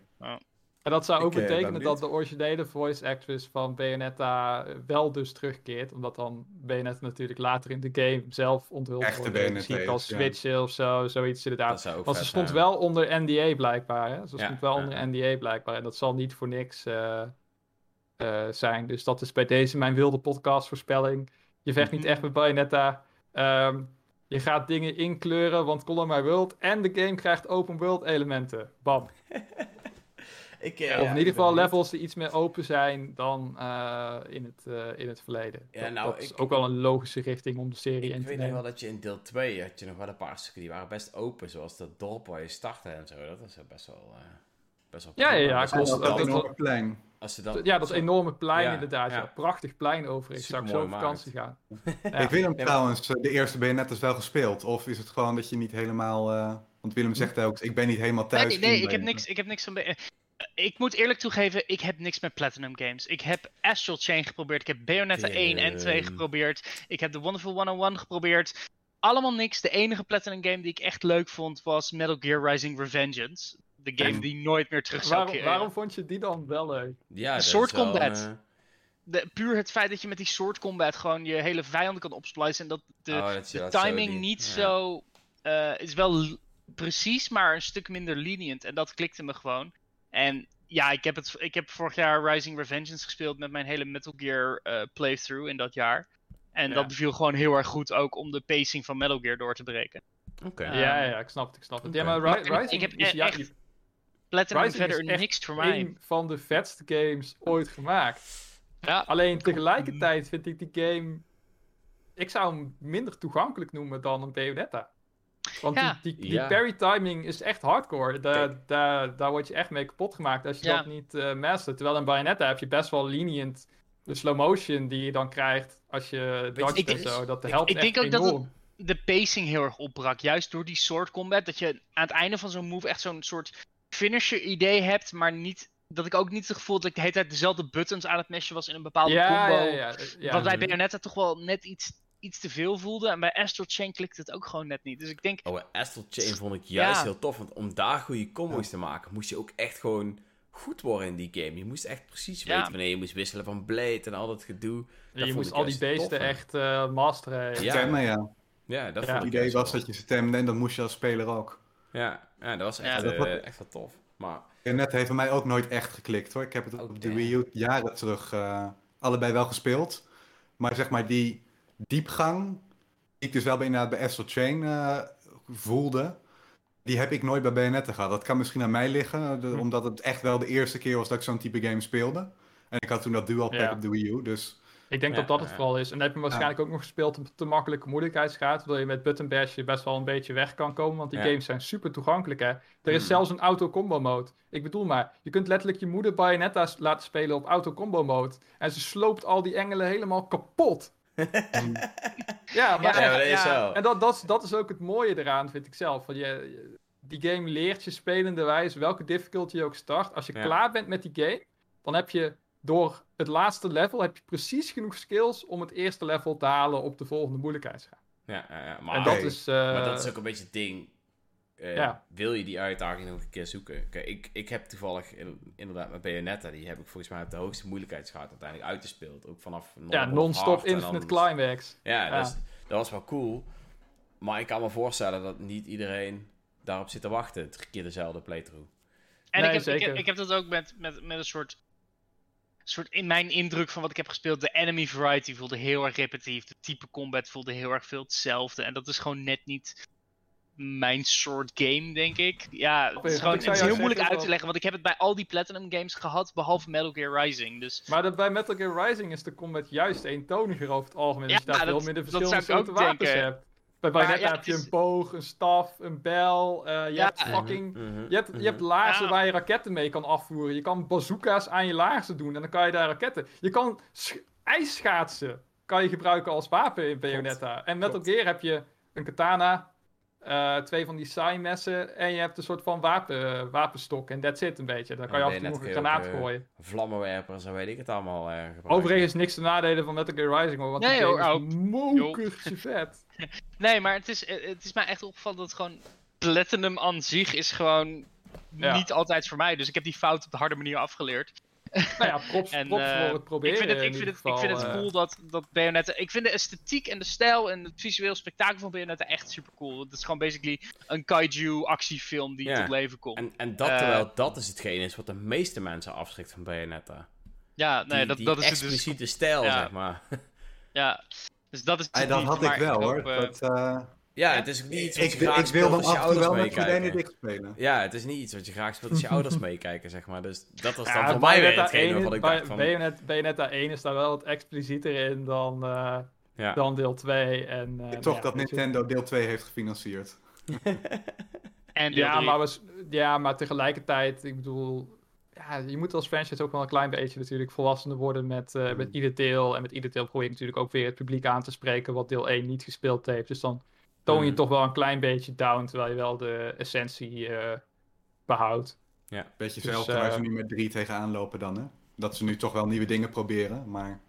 Ja, Ja, ze willen waarschijnlijk toch ook wel een nieuw, een nieuw publiek eh, Ja. aanspreken. Want ja, het is natuurlijk ook geen geheim dat Bayonetta Games, nou ja, de, de eerste heeft wel redelijk goed verkocht. Dus een bescheiden succesje geweest voor, eh voor Platinum. Eh, zeker in die tijd, want dan had je natuurlijk Vanquish en Mad World. En volgens mij heeft Bayonetta die games er allebei twee keer uitverkocht. Ehm Bayonetta 2, nou ja, Wii U, Ja, Wii U, Nintendo, Wii U. Maar hij twee is wel letters goed die... verkocht voor een Wii U-game. Wel voor de Wii U. Cool. Voor een Wii U-game is die redelijk goed verkocht. Maar tegelijkertijd, eh, ja, het is wel nog... Ik, ik ben wel blij dat Bayonetta 3 überhaupt nog, eh, nog komt. een- Ik denk het dat als Bayonetta niet in game. Smash was... Ik denk dat als Bay- Bayonetta niet in Smash was gekomen, dan... eh, ja, had Nintendo misschien wel zoiets gehad van... eh ga maar iets nieuws proberen wat wel verkoopt. I don't know, I don't know. Het was Hey. een beetje een prestige natuurlijk voor Nintendo om hem toch op de Wii U iets van een volwassener eh ding ja, te ja, krijgen. Ja, 100%. Dat ze daarom de Bayonetta 2 hebben laten overbrengen. Ja, het was sowieso een, eh, ja, best wel een bommetje natuurlijk, wat toen gelegd werd. De Bayonetta PS3 360 eh, game die opeens Ja, een exclusief vervolg krijgt op eh, die rare Nintendo-console met die, eh, met die tablet. Eh, Ja. Heel veel mensen waren ook gewoon boos toen. Dat is echt... Ja, niet helemaal onterecht natuurlijk. Als, als iets multiplatform begint. En nu weer, hè, gaat trouwens. Ik weet niet of Ja. jullie dat medegekregen hebben, maar mensen Nee, waren weer toch? boos dat 3 nee, exclusief is. Want Camilla heeft daar een opmerking Ik over gemaakt van de Ja, week. ja. Dan Ik koop je maar een Switch. geloven. Ja, mensen zijn er altijd, maar er het zijn twee man, er zijn het twee mannen en een paardenkop. Ja. Ik weiger om te geloven dat dat een substantieel aantal mensen nu nog denkt van... Oh, Bayonetta, daar, daar koop ik een Xbox voor. Terwijl, nou ja, weet je, die game is aangekondigd voor de Switch vier jaar geleden. Het is een Nintendo-franchise sinds deel 2. Mhm. Op een gegeven moment moet je fan gewoon wel je dat nu wel. hey, maar jongens, ook nu. Hoor Kap je het trouwens even af. eh, Rick? Ik wel, maar... ehm, Oh. Ik had het maar Ik overigens wel van gehoord. Maar, ik ga ook nu even afkappen, want... Er is nog zoveel te bespreken en we hebben alleen Bayonetta nog besproken. Allereerst. Nintendo Switch Online. Nintendo 64 spellen. Yay or nee? Nee. Nee. Nee, Nee. allemaal niet? Oké, ja, Ja. ik, ik wel. Ik eh, sta eigenlijk al heel lang te springen om weer een keer eh, Banjo-Kazooie te spelen. Ik wil ook mijn vriendin de wonderenwereld van Banjo en Kazooie laten zien. dus Er is vast wel een instrumentenwinkel in de buurt. 100%. Nee, ik, heb, ik, heb, eh, ik vind stiekem wel leuk. Ik, eh, Ja.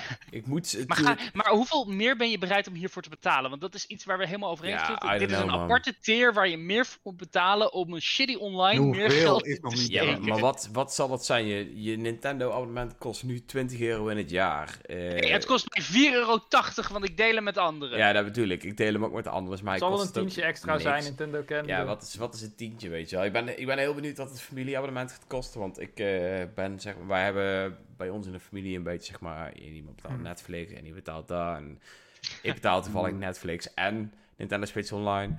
Maar eh, als dat heel veel duurder goede gaat worden onderhandelaar. per abonnement, dan wordt het misschien een ander verhaal. Want volgens mij kost het me nu 30 euro in het jaar of zo, 35, weet ik veel.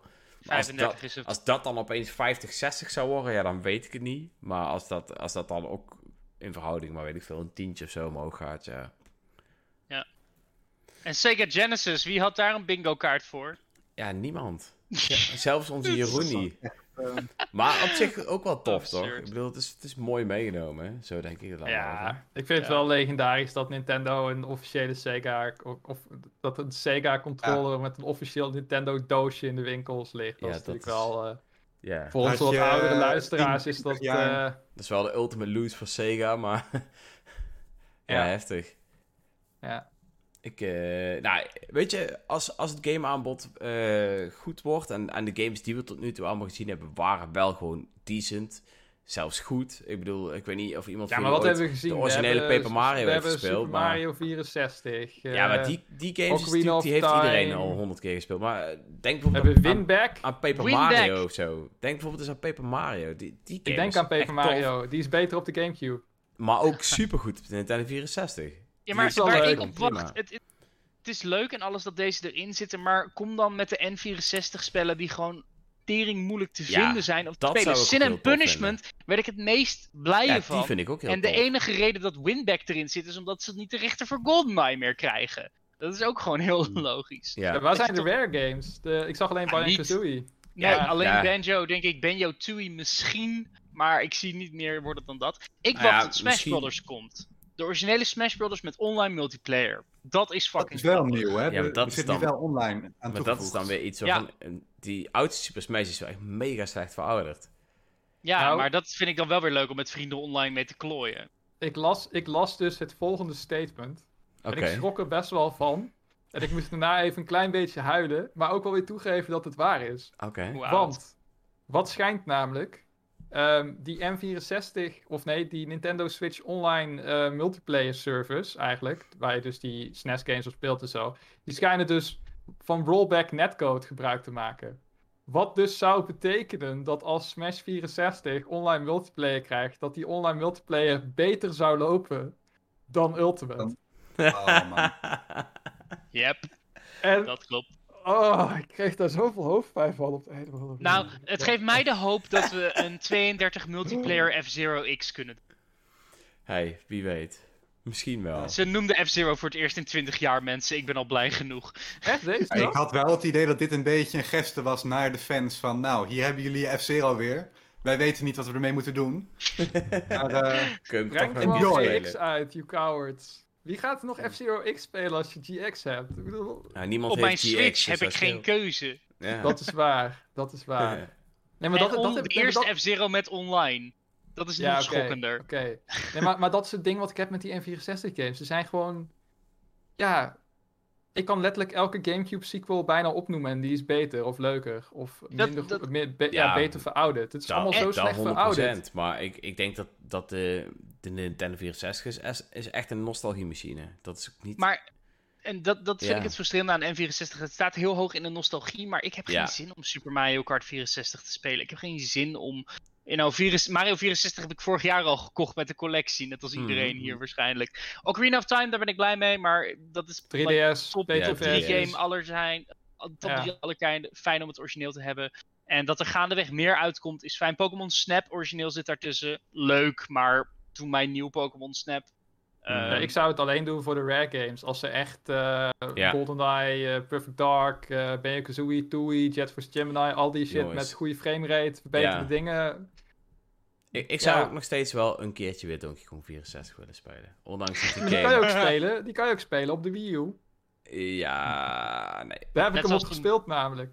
Ja, ik heb hem ook nog origineel hier op de Nintendo 64. Maar ja, dat is wel een game Ja. waarvan ik zeg van die zou Maar die game moeten ze remaken. Die game moeten Ja. ze remaken. eh, daar moeten ze gewoon één wijziging in aanbrengen. Namelijk dat je ten alle tijden kan switchen Met van iedereen, aan. ja. En dan is die game Maar- opeens speelbaar. Hmm. Wa- wa- Wat het meest verschrikkelijke aan dit geheel is, waar we heel leuk overheen lullen. Die controllers hebben gewoon dezelfde fucking pookjes als op de N64. Geen joystick, nog steeds die verschrikkelijke analoogstick. Mhm. En daar betaal je 50 euro voor. Er zit geen Die, die, nieuwe meuk joystick die, je er- in. die meuk die je er echt gewoon na drie avondjes Mario Party hier gewoon Ja, is vanaf, waar? eh, oh, Dan denk je dat Mario Vanaf Party niet inbegrepen is in Nintendo Switch Omdat Online. Mario Party Superstars verkocht moet worden. En Dat daar ook. is het bruggetje. Mario Party Superstars, jongens. En daar kijk ik godverdomme naar uit. Ja, echt? Ja, eh, ik ben echt een gigantisch groot fan van de N64 Mario Party. Dus ik vind dat na Mario Mhm. Party 6 vind ik dat echt by far de beste. Deel 2 en deel, eh, deel 3. Met name deel 2 vind ik echt leuk met die kostuums, en die borden. Ja, ja. Ja, super vet. Leuke minigames. Lekker tempootje. Niet te veel onzin of verspilling of wachten op board events of dat soort Of shit. heel veel gelukkige Gewoon games. Dat was ik echt. zeg Perfecte maar. balans. Ja. En die komt dus naar de Switch in minder, ja, met Mario Party 3, Mario Party 1 en een mooie verzameling van borden. Ik moet zeggen, ik vind Horrorland natuurlijk ook echt een fantastische keuze. Ja.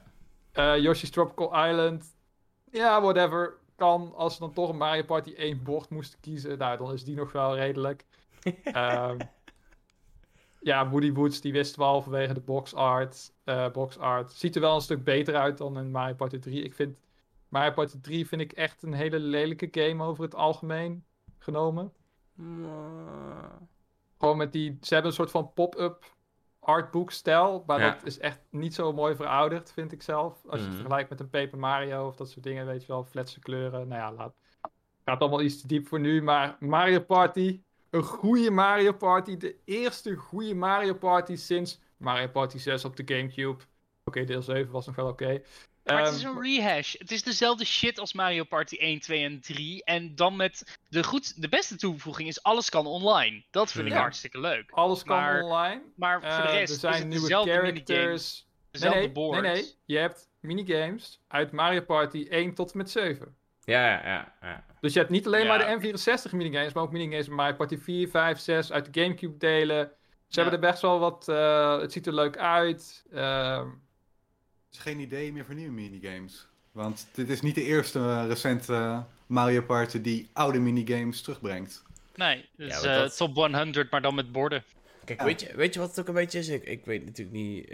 ik heb al, al jaren geen Mario Party meer gespeeld. Dus voor mij is het juist wel leuk dat ik nu weer een Mario Party speel met games die ik al heel lang niet meer gespeeld heb. Of games die ik nog niet gespeeld heb. Dus voor mij is het echt wel, eh, echt wel tof. ja, ik speel het, eh, of ja, nu, nu niet zo heel veel meer, maar ik speel het wel re- semi-regelmatig met de maat. Nog Gewoon op de N64 deden we altijd Mario Party 2 of Mario Party 3.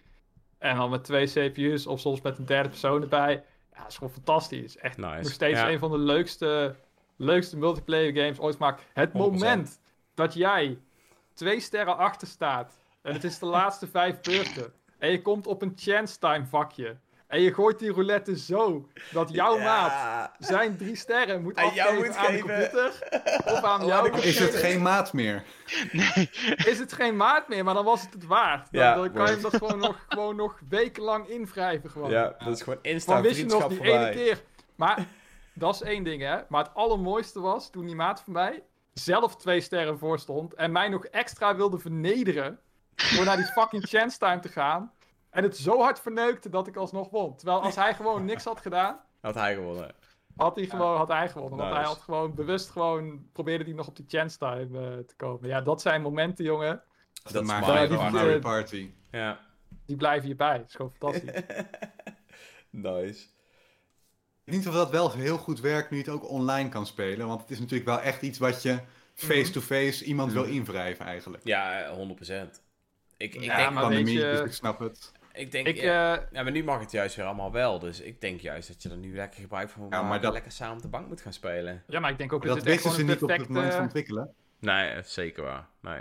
Nee, dat is waar. Maar ik denk ook wel dat dit echt een perfecte eh, N1 eh, gameavond eh, game is, hoor. Gewoon Zeker. dat de mensen via de ja. headset eh, een beetje ruzie maken. Schreeuwen. Ja. Jij houdt je niet aan de bro-code. Weet jullie wat de bro-code is in Mario, eh, Mario Party? In Mario Nee. Party niet, vertel. Ja, er is één ongeschreven regel. Als je speelt met tegenstanders Mhm. en je komt bij eh Boe en je mag dus muntjes stelen van iemand, dan moet je altijd stelen van degene die eerste staat.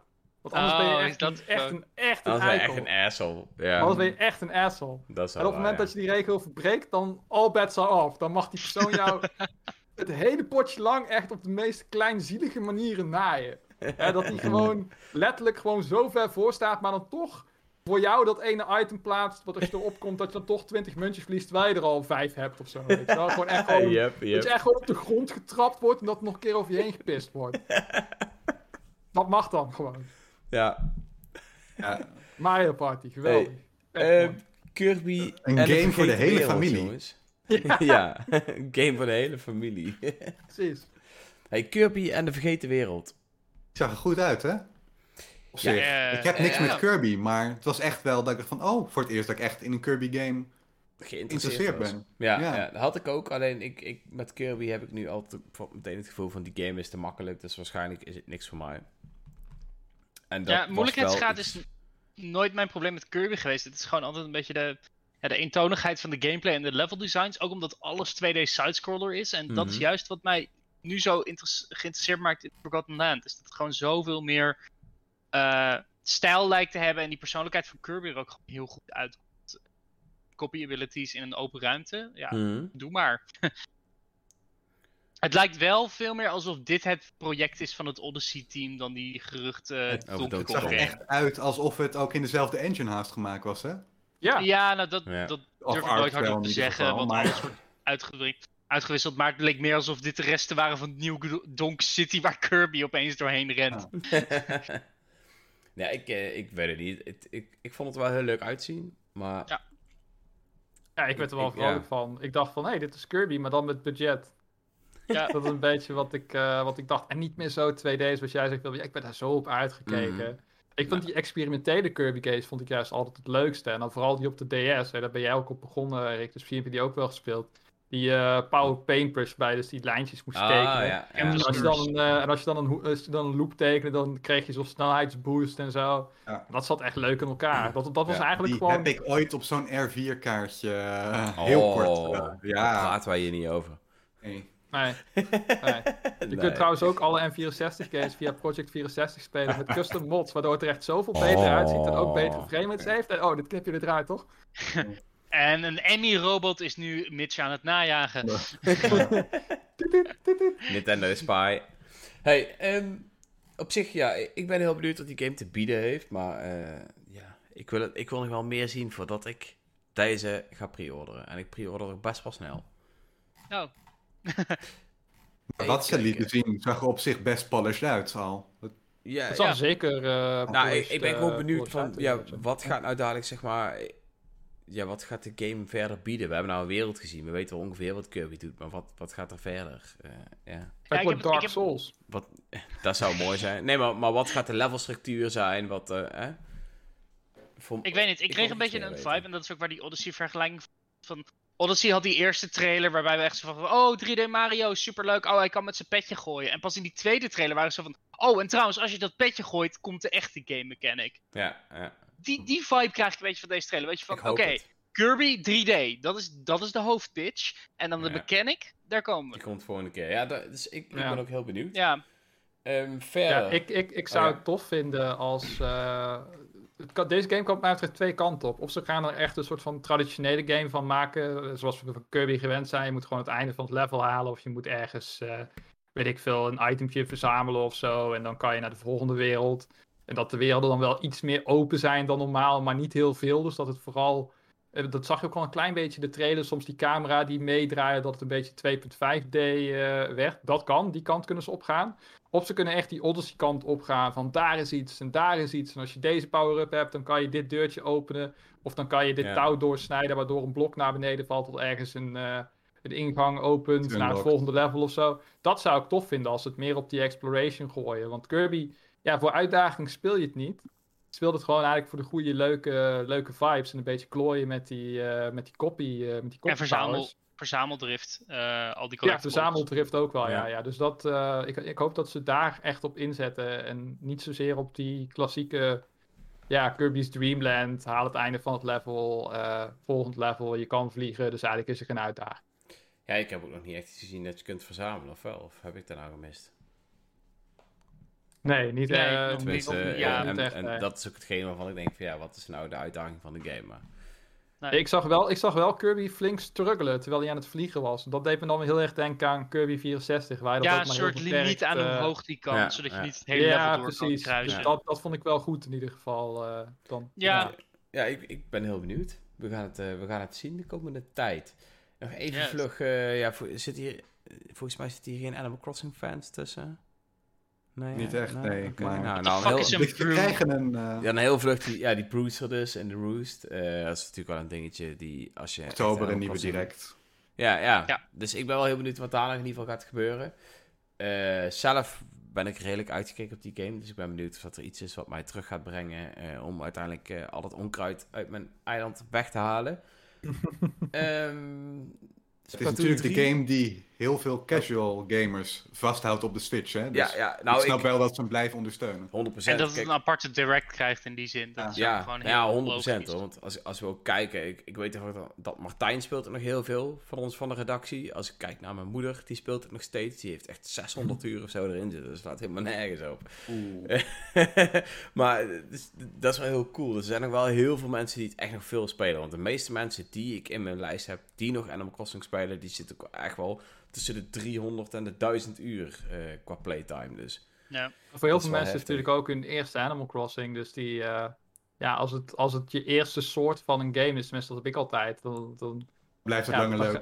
dan Ja. blijft het langer leuk. Ja. En dan, dan die postgame en zo, en je hebt nog geen vergelijkingsmateriaal. Dus dan wil je gewoon langer in die wereld blijven hangen. En dan ga je gewoon alles doen om daar langer te blijven, eh, te blijven hangen. ja. Dus eh, ik heb maar op een gegeven moment heb je wel nieuwe content nodig. Ja.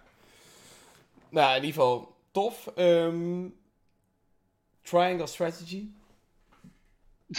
De domste naam. Maar ik Ja. had hem wel al van Ja. tevoren geraden. Ja, wie zag het niet Ik, aankomen? eh, ik, ik vind het jammer dat ze deze naam hebben gekozen. Dat dit de naam is van, ja, dit is hem jongens. Dat ze met z'n allen aan de tekentafel zitten en dan, ja weet je jongens, onze naam is zo perfect.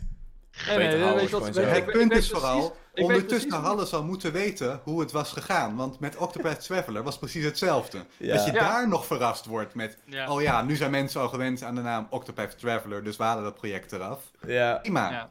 Bij Triangle Strategy wist je dat gewoon van tevoren, dat dat zou gaan gebeuren.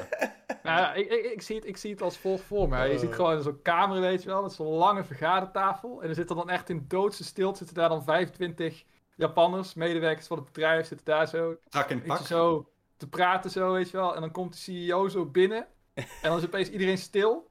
En dan loopt hij zo naar het, eh, naar het schoolbord of het en dan veegt het project uit. En dan rent hij gewoon opeens Ja. die project door. En, dan is het... en zo en dan gaan loopt hij weer weg. Ja, precies. En dan iedereen klappen. Oh, Ja. ja. die- Ja, maar echt hoor. Hey, yes, ik- we hoeven hier eigenlijk niet meer, o- we hoeven eigenlijk niet meer over de titel na te denken, jongens. Ja. Wij heten oorspronkelijk Project N1-Up, maar ja, Patrick kwam Ja. binnen. Ja, ja.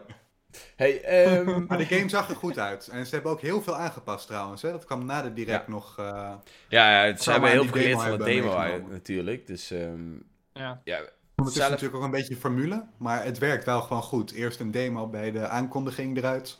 Ja. En dan aan de hand van de feedback van nou ja, je, je meest voor de hand liggende publiek dat het dat al speelt, kan nog gaan eh, schaven. Dat vind ik op zich, Ja. het werkt wel goed. Ja, en, Ja. en, Al die eh, HD. en, eh, en zij, zo, ja, zij doen dat sowieso heel veel. Ze hebben het ook gedaan met Bravely Default. Ze hebben het volgens mij ook gedaan met eh, Octopath Traveler en zo. Allemaal hetzelfde team trouwens, hè, Ja, binnen ja. Square Enix. Ja, dus dus- Dat, dat is gewoon echt iets wat zij hebt, eh, doen.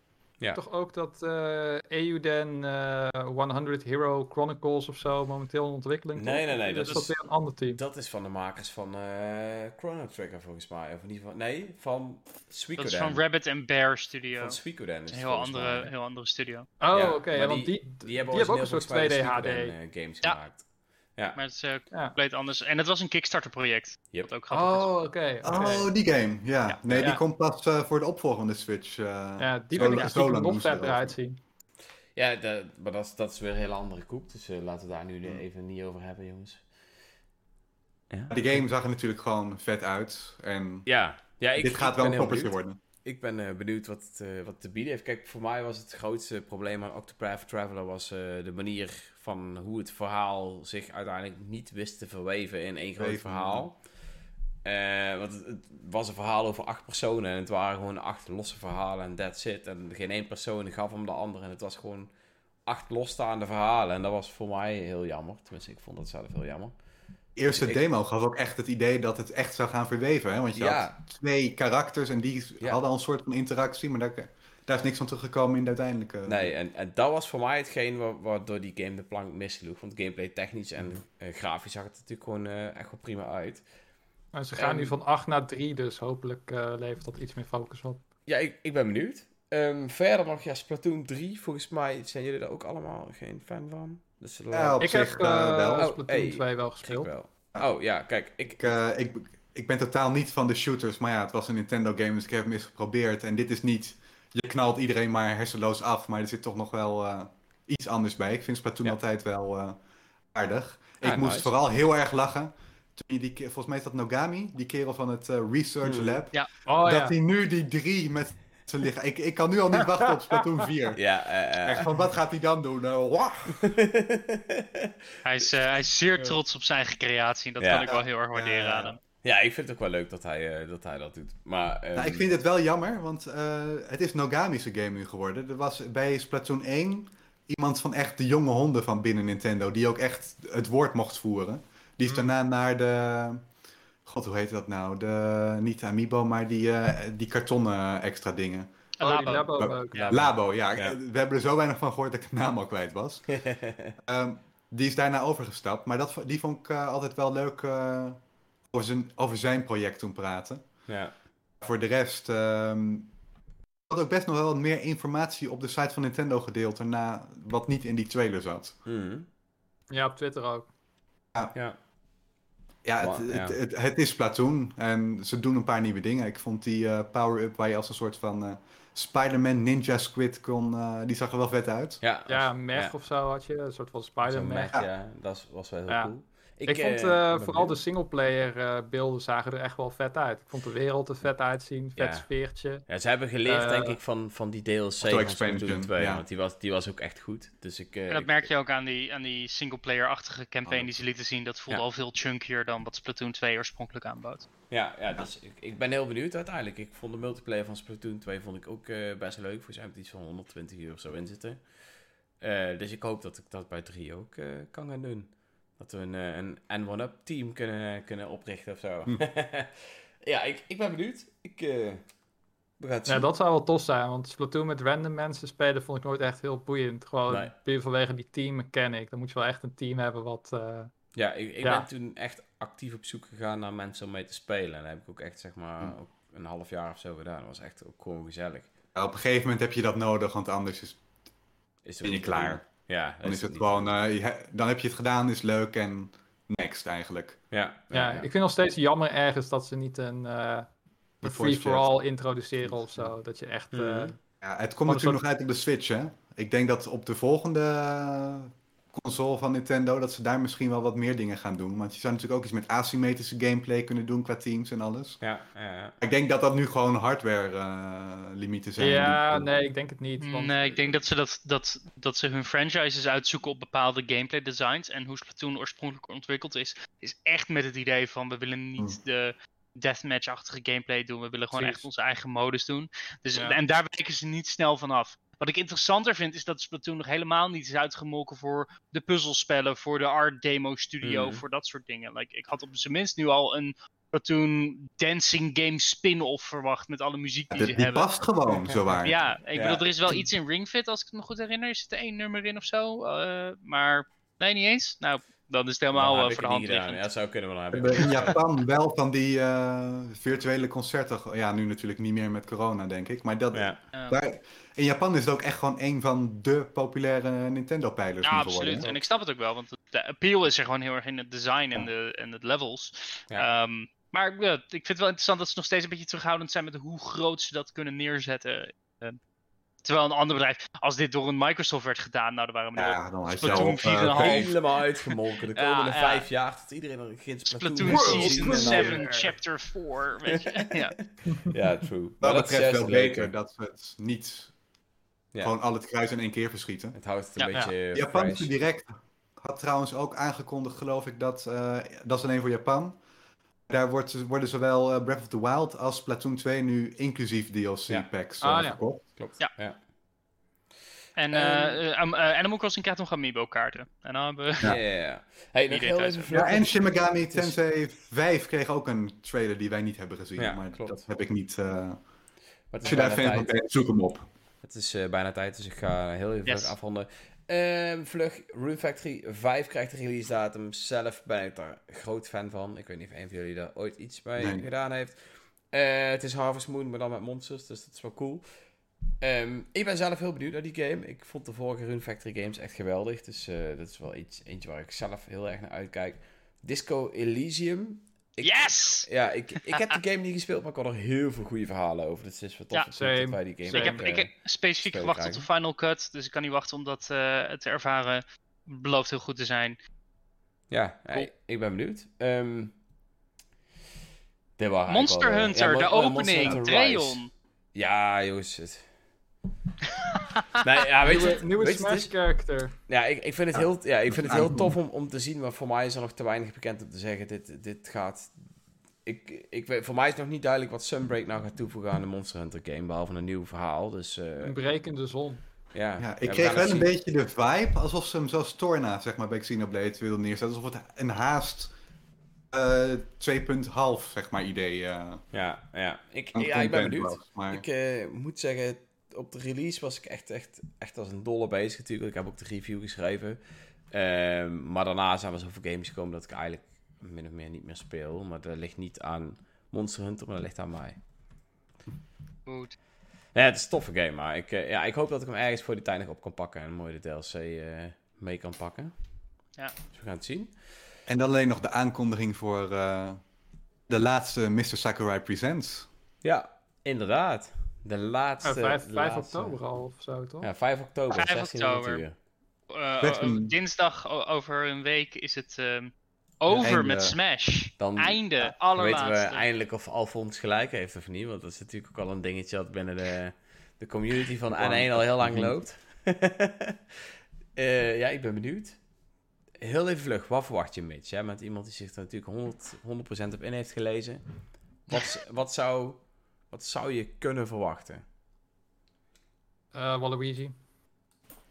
Is dat, is, eh, dat serieus de je meest... Dat is de makkelijke optie Ja, voor, eh, voor Nintendo om gewoon maximaal punten binnen te slepen bij de fans, voornamelijk. ja. Het gaat wel Eh, viral dan binnen de gaming community als Waluigi. eh Nou ja, Ja. voornamelijk binnen de Nintendo community, Ja, denk ik. ja, Ehm, het is gewoon de, de laatste, meest requested character eigenlijk. We hebben Ridley al, we hebben K. Rool al. Banjo-Kazooie. Eh, Banjo zit erin. ehm, dus ja, dan eh, Waluigi. Dat is dan eigenlijk de laatste die het eigenlijk echt eh, compleet maakt. Volgens mij zijn er dan naast Gino eigenlijk geen meme characters meer over.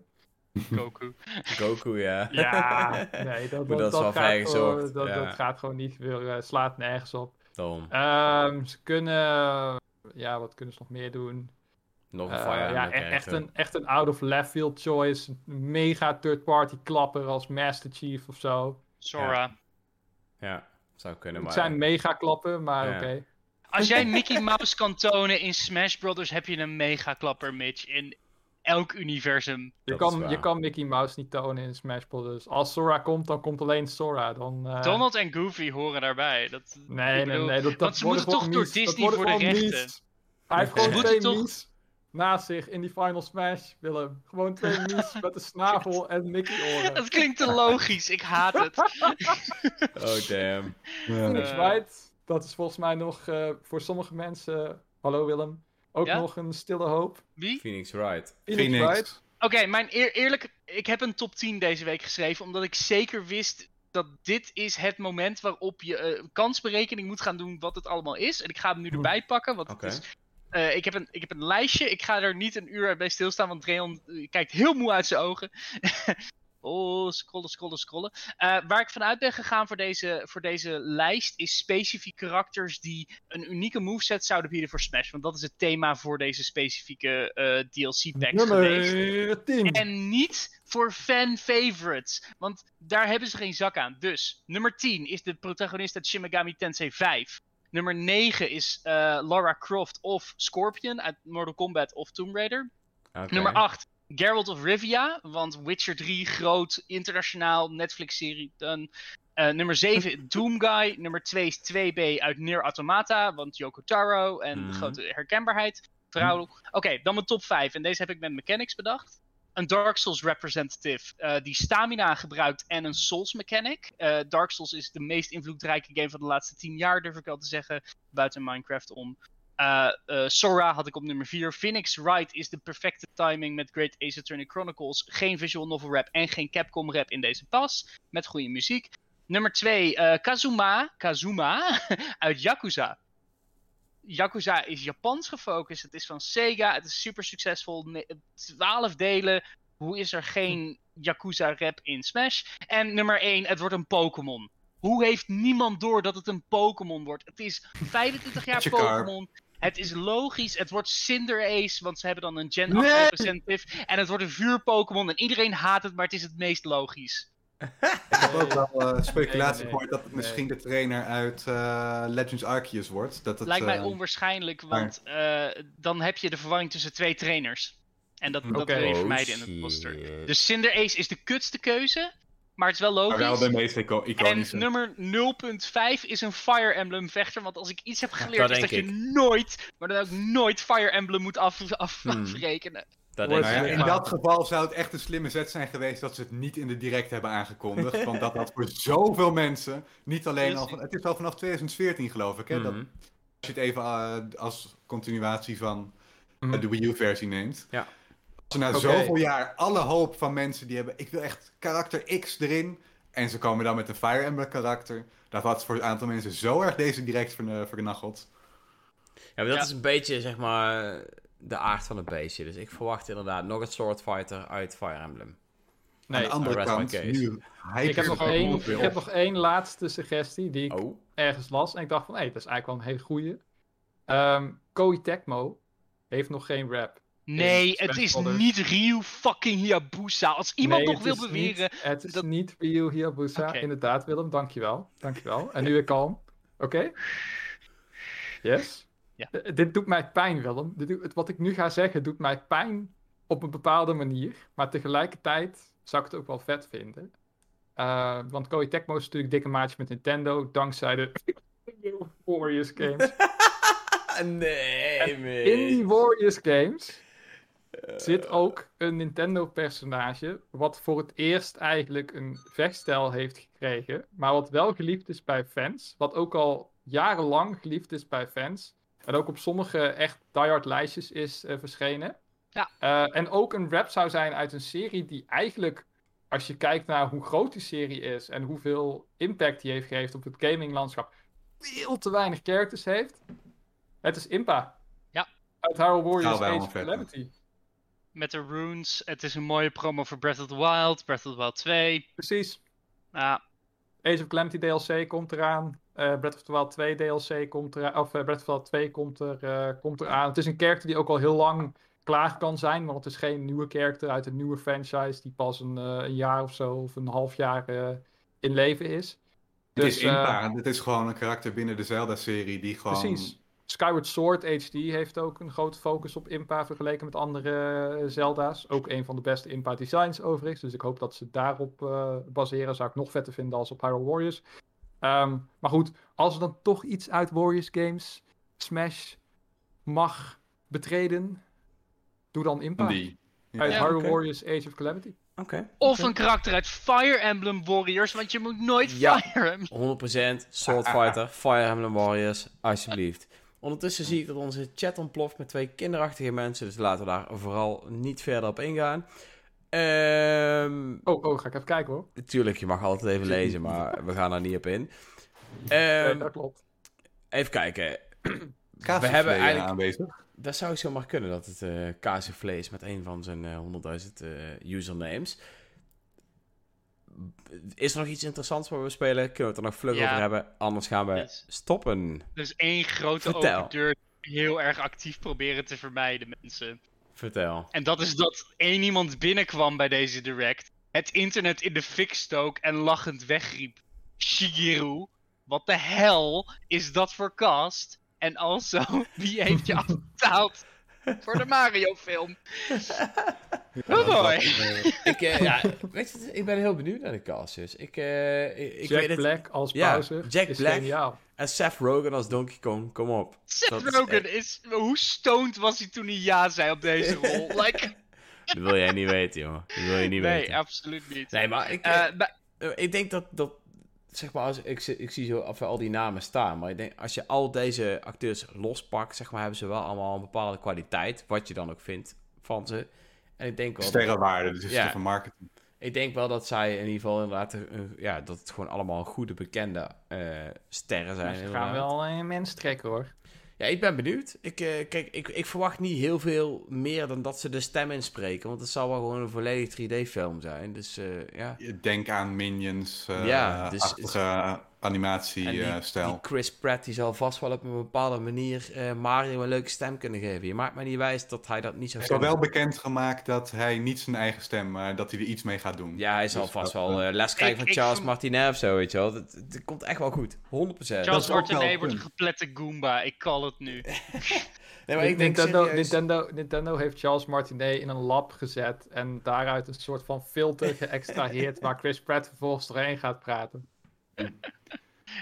Ja, of Ja, Charles is wel Martinet is dood en we dur- durven het niet toe te geven, dus we hebben gezegd cameo. eh. Het Ja. eh, archiefmateriaal eh, dat hij Ja. toch nog meedoet. Nee, het Nee, is wel zo. Met WarioWare, daar sprak Martinet natuurlijk gewoon de stem van Wario in bij die aankondiging van Oh, eh, a new game from my company. Op een gegeven moment begon dat als parodie aan te klinken, ondanks dat het gewoon Martinet was. Dus ik snap Hmm. ergens ook wel dat ze hebben gezegd van ja, eh, Charles, Je wilt Wil er ook niet een hele film naar luisteren. Je wilt Ja. er niet een hele film naar luisteren. Het is leuk voor korte fragmentjes en soundbites, maar het wordt gewoon vermoeiend om naar een hele film naar te luisteren. Ja. Ik moest Ja. trouwens wel denken, eh, Willem, volgens mij was jij me dat vertelde, dat Charles Martinet heel duur is met het inspreken van woorden. Nou, er was toen toch die WarioWare overview trailer. Ik dacht, nou, godverdomme, daar is hij rijk van geworden. Dat was het budget voor het jaar, dus hij mag nu niet te filmen. Die komt volgend Ja. jaar pas uit, hè? Dus, eh, En voordat, ik, eh, voordat we het hierbij afsluiten, denk ik dat ik jullie allemaal nog even de cursed kennis moet geven. Dit is een animatiefilm van Illumination voor kinderen. Dit krijgt Mhm. een Nederlandse dub. Mhm. Veel plezier met je Nederlandse cast. Mijn, mijn stem gaat naar Dylan Hagens als Mario en Paul de Leeuw als Bowser. Ik wens u een prettige avond. Ik vind het wel jammer, want eh, een van onze communityleden, David heet hij geloof ik, hè? Die had al echt de tijden ook eh, op de, op de echte Mario-stem zitten oefenen. Die deed ook al wat voice work, dus die had al balletjes opgegooid. Nu blijkt dat straks helemaal niet de stem te zijn. Ja. Leuk geweest als iemand uit onze community eh, natuurlijk hè, de Nederlandse Mario was geweest. Maar Helaas, helaas. Het is ook wel een jammer, eh, begeerde rol. Ja. Je kan nog altijd solliciteren. Het kan. Ah, Hey, whatever Follow your your boat, dreams. man. Follow Never your give dreams. Don't let your dreams be dreams. Oké, je nou. die Japanner, eh, kennen jullie die Japanner die dan eh, ijskrabben aan het eh, vissen is met eh, min 30 of zo, die dan op het strand staat van Never give up. Nee. Nee? Nee. Nee. Nee. Die ga ik jullie sturen dan, want dat is wel een stukje cultuur wat je mee moet krijgen in je leven. Oké, Als ik, er tegen zit. ik wil hem daar ook wel zien. Hey, ehm, jongens, we gaan, hier, eh, we gaan hier stoppen. In ieder geval, eh, ik wil alle luisteraars bedanken voor het luisteren en meekijken. Behalve diegenen die nou in de chat raar aan het doen zijn. Ehm, Maar wat Ik speel je zeggen- momenteel? Ja, oké, nog heel vlug, heel vlug. Wat speel ik momenteel? Eastward speel ik momenteel. Vette game. Waarschijnlijk komt mijn review vrijdag. Nice. That's Jij it. Willem? Forgotten City, cloud versie op Switch. Beste narratief van het jaar. Ga spelen. Niet op Switch misschien. Oké. Nice. Nou, Damon, jij? Eh, ik, speel nu, eh, ik speel nu Wrestler, dat is voor mijn eerste review game. Eh, spoiler alert, speel hem niet op Switch. Want het lijkt af en toe een beetje een dia-presentatie. Ai, Dus ik hoop heel gauw weer terug te kunnen naar Xenoblade, die ik wel voor mijn lol... eh, beter. Ja, ja, oké. nee, ik- ik- op zich het verhaal en alles... Als, als hij werkt, zou hij leuk zijn. Maar hij is ook al één keer gecrashed, dus... eh, Ja, misschien hetzelfde net een geldt, voldoende. eh, hetzelfde geldt voor Skatebird. Ehm, mocht je houden van vogels, mocht je houden van skateboarden, blijf je dan ver vandaan. Vind je het allebei kut, blijf je dan ook ver vandaan. Eh, blijf er gewoon ver vandaan. Het is gewoon geen goede game. Eh, dat ten eerste. En op de Switch-versie heeft hij ook nog eens technische problemen. Review verschijnt binnenkort. Heel humoristisch, super grappig. Eh, check hem Daar moet je niet uit. ver vandaan blijven. De review... eh, Die review moet je zeker lezen. Dat, eh, dat maakt je dag wel beter. Ja. Cool. Nou, top. Dat Wat speel jij, Mitch. Ja, Mitch en vlug. Ehm, ik speel momenteel. Ja, daar mag ik eigenlijk niet over praten, dus dan zijn we snel klaar. Komt binnenkort eh, wel het een en ander over uit. Maar Nice. eh, ik kan er momenteel niet over praten. Ik heb wel Travis Strikes Again aangeschaft. Nadat ik heel enthousiast was over Oh, No ja. Heroes 3. denk van, nou, ga ik dit toch maar eens proberen. Ik heb hem nog niet gespeeld. Ik eh, bewaar hem lekker voor als het wat rustiger is. Ja. Eh, en dan ga ik hem ga ik spelen. Ik krijg het heel druk qua games de komende tijd. heb ik gezien als ik zo schuin uit mijn ooghoek kijk naar mijn... Nou ja, e-mail en Discord en chatgeschiedenis en al die, al die zooi. Dus eh, verwacht binnenkort best wel wat reviews van mij als alles goed gaat. Ja, nice. En maar, eh, benieuwd. ja. Volgende Cool. podcast kan ik waarschijnlijk eh, wat meer vertellen. Cool. Nou, dan eh, wil ik in ieder geval eh, iedereen bedanken voor het aanwezig zijn. Eh, Rick, is sowieso leuk om jou de eerste keer erbij te hebben. Eh, nou, wees volgende welkom. keer... eh, Ja. Als er een volgende keer is, zal ik het iets eerder aangeven. Want ik had echt een kwartiertje van tevoren. Oh ja, lijkt me ook wel eens een keertje leuk, jongens. Maar dat zal wel Ja, niet maar Rick, deze dit, dit keer. is het deel wat we niet hardop zeggen. Hè? Precies. Had twee weken geleden had je een aanvraag ingediend. Die heeft Willem anderhalve week geleden goedgekeurd. Toen heeft Drell je vervolgens twee uur lang mediatraining gegeven. En nu ben je hier. Precies. Mitch zei. Nou ja, Ja. eh, in ieder geval tof echt dat was, je, eh, dat je aanwezig Nee, maar was. leuk dat je eh, erbij was. ja. Zeker. Ja. De volgende keer. Ja, weten eh, jullie ook een beetje hoe ik eruit zie? Ja, dat is, dat, is altijd, dat is altijd wel handig. Hey, ehm, nogmaals, ik wil jullie bedanken. Ik wil de luisteraars bedanken. En ik zou zeggen, tot de volgende keer. Later. Later. Later. Later.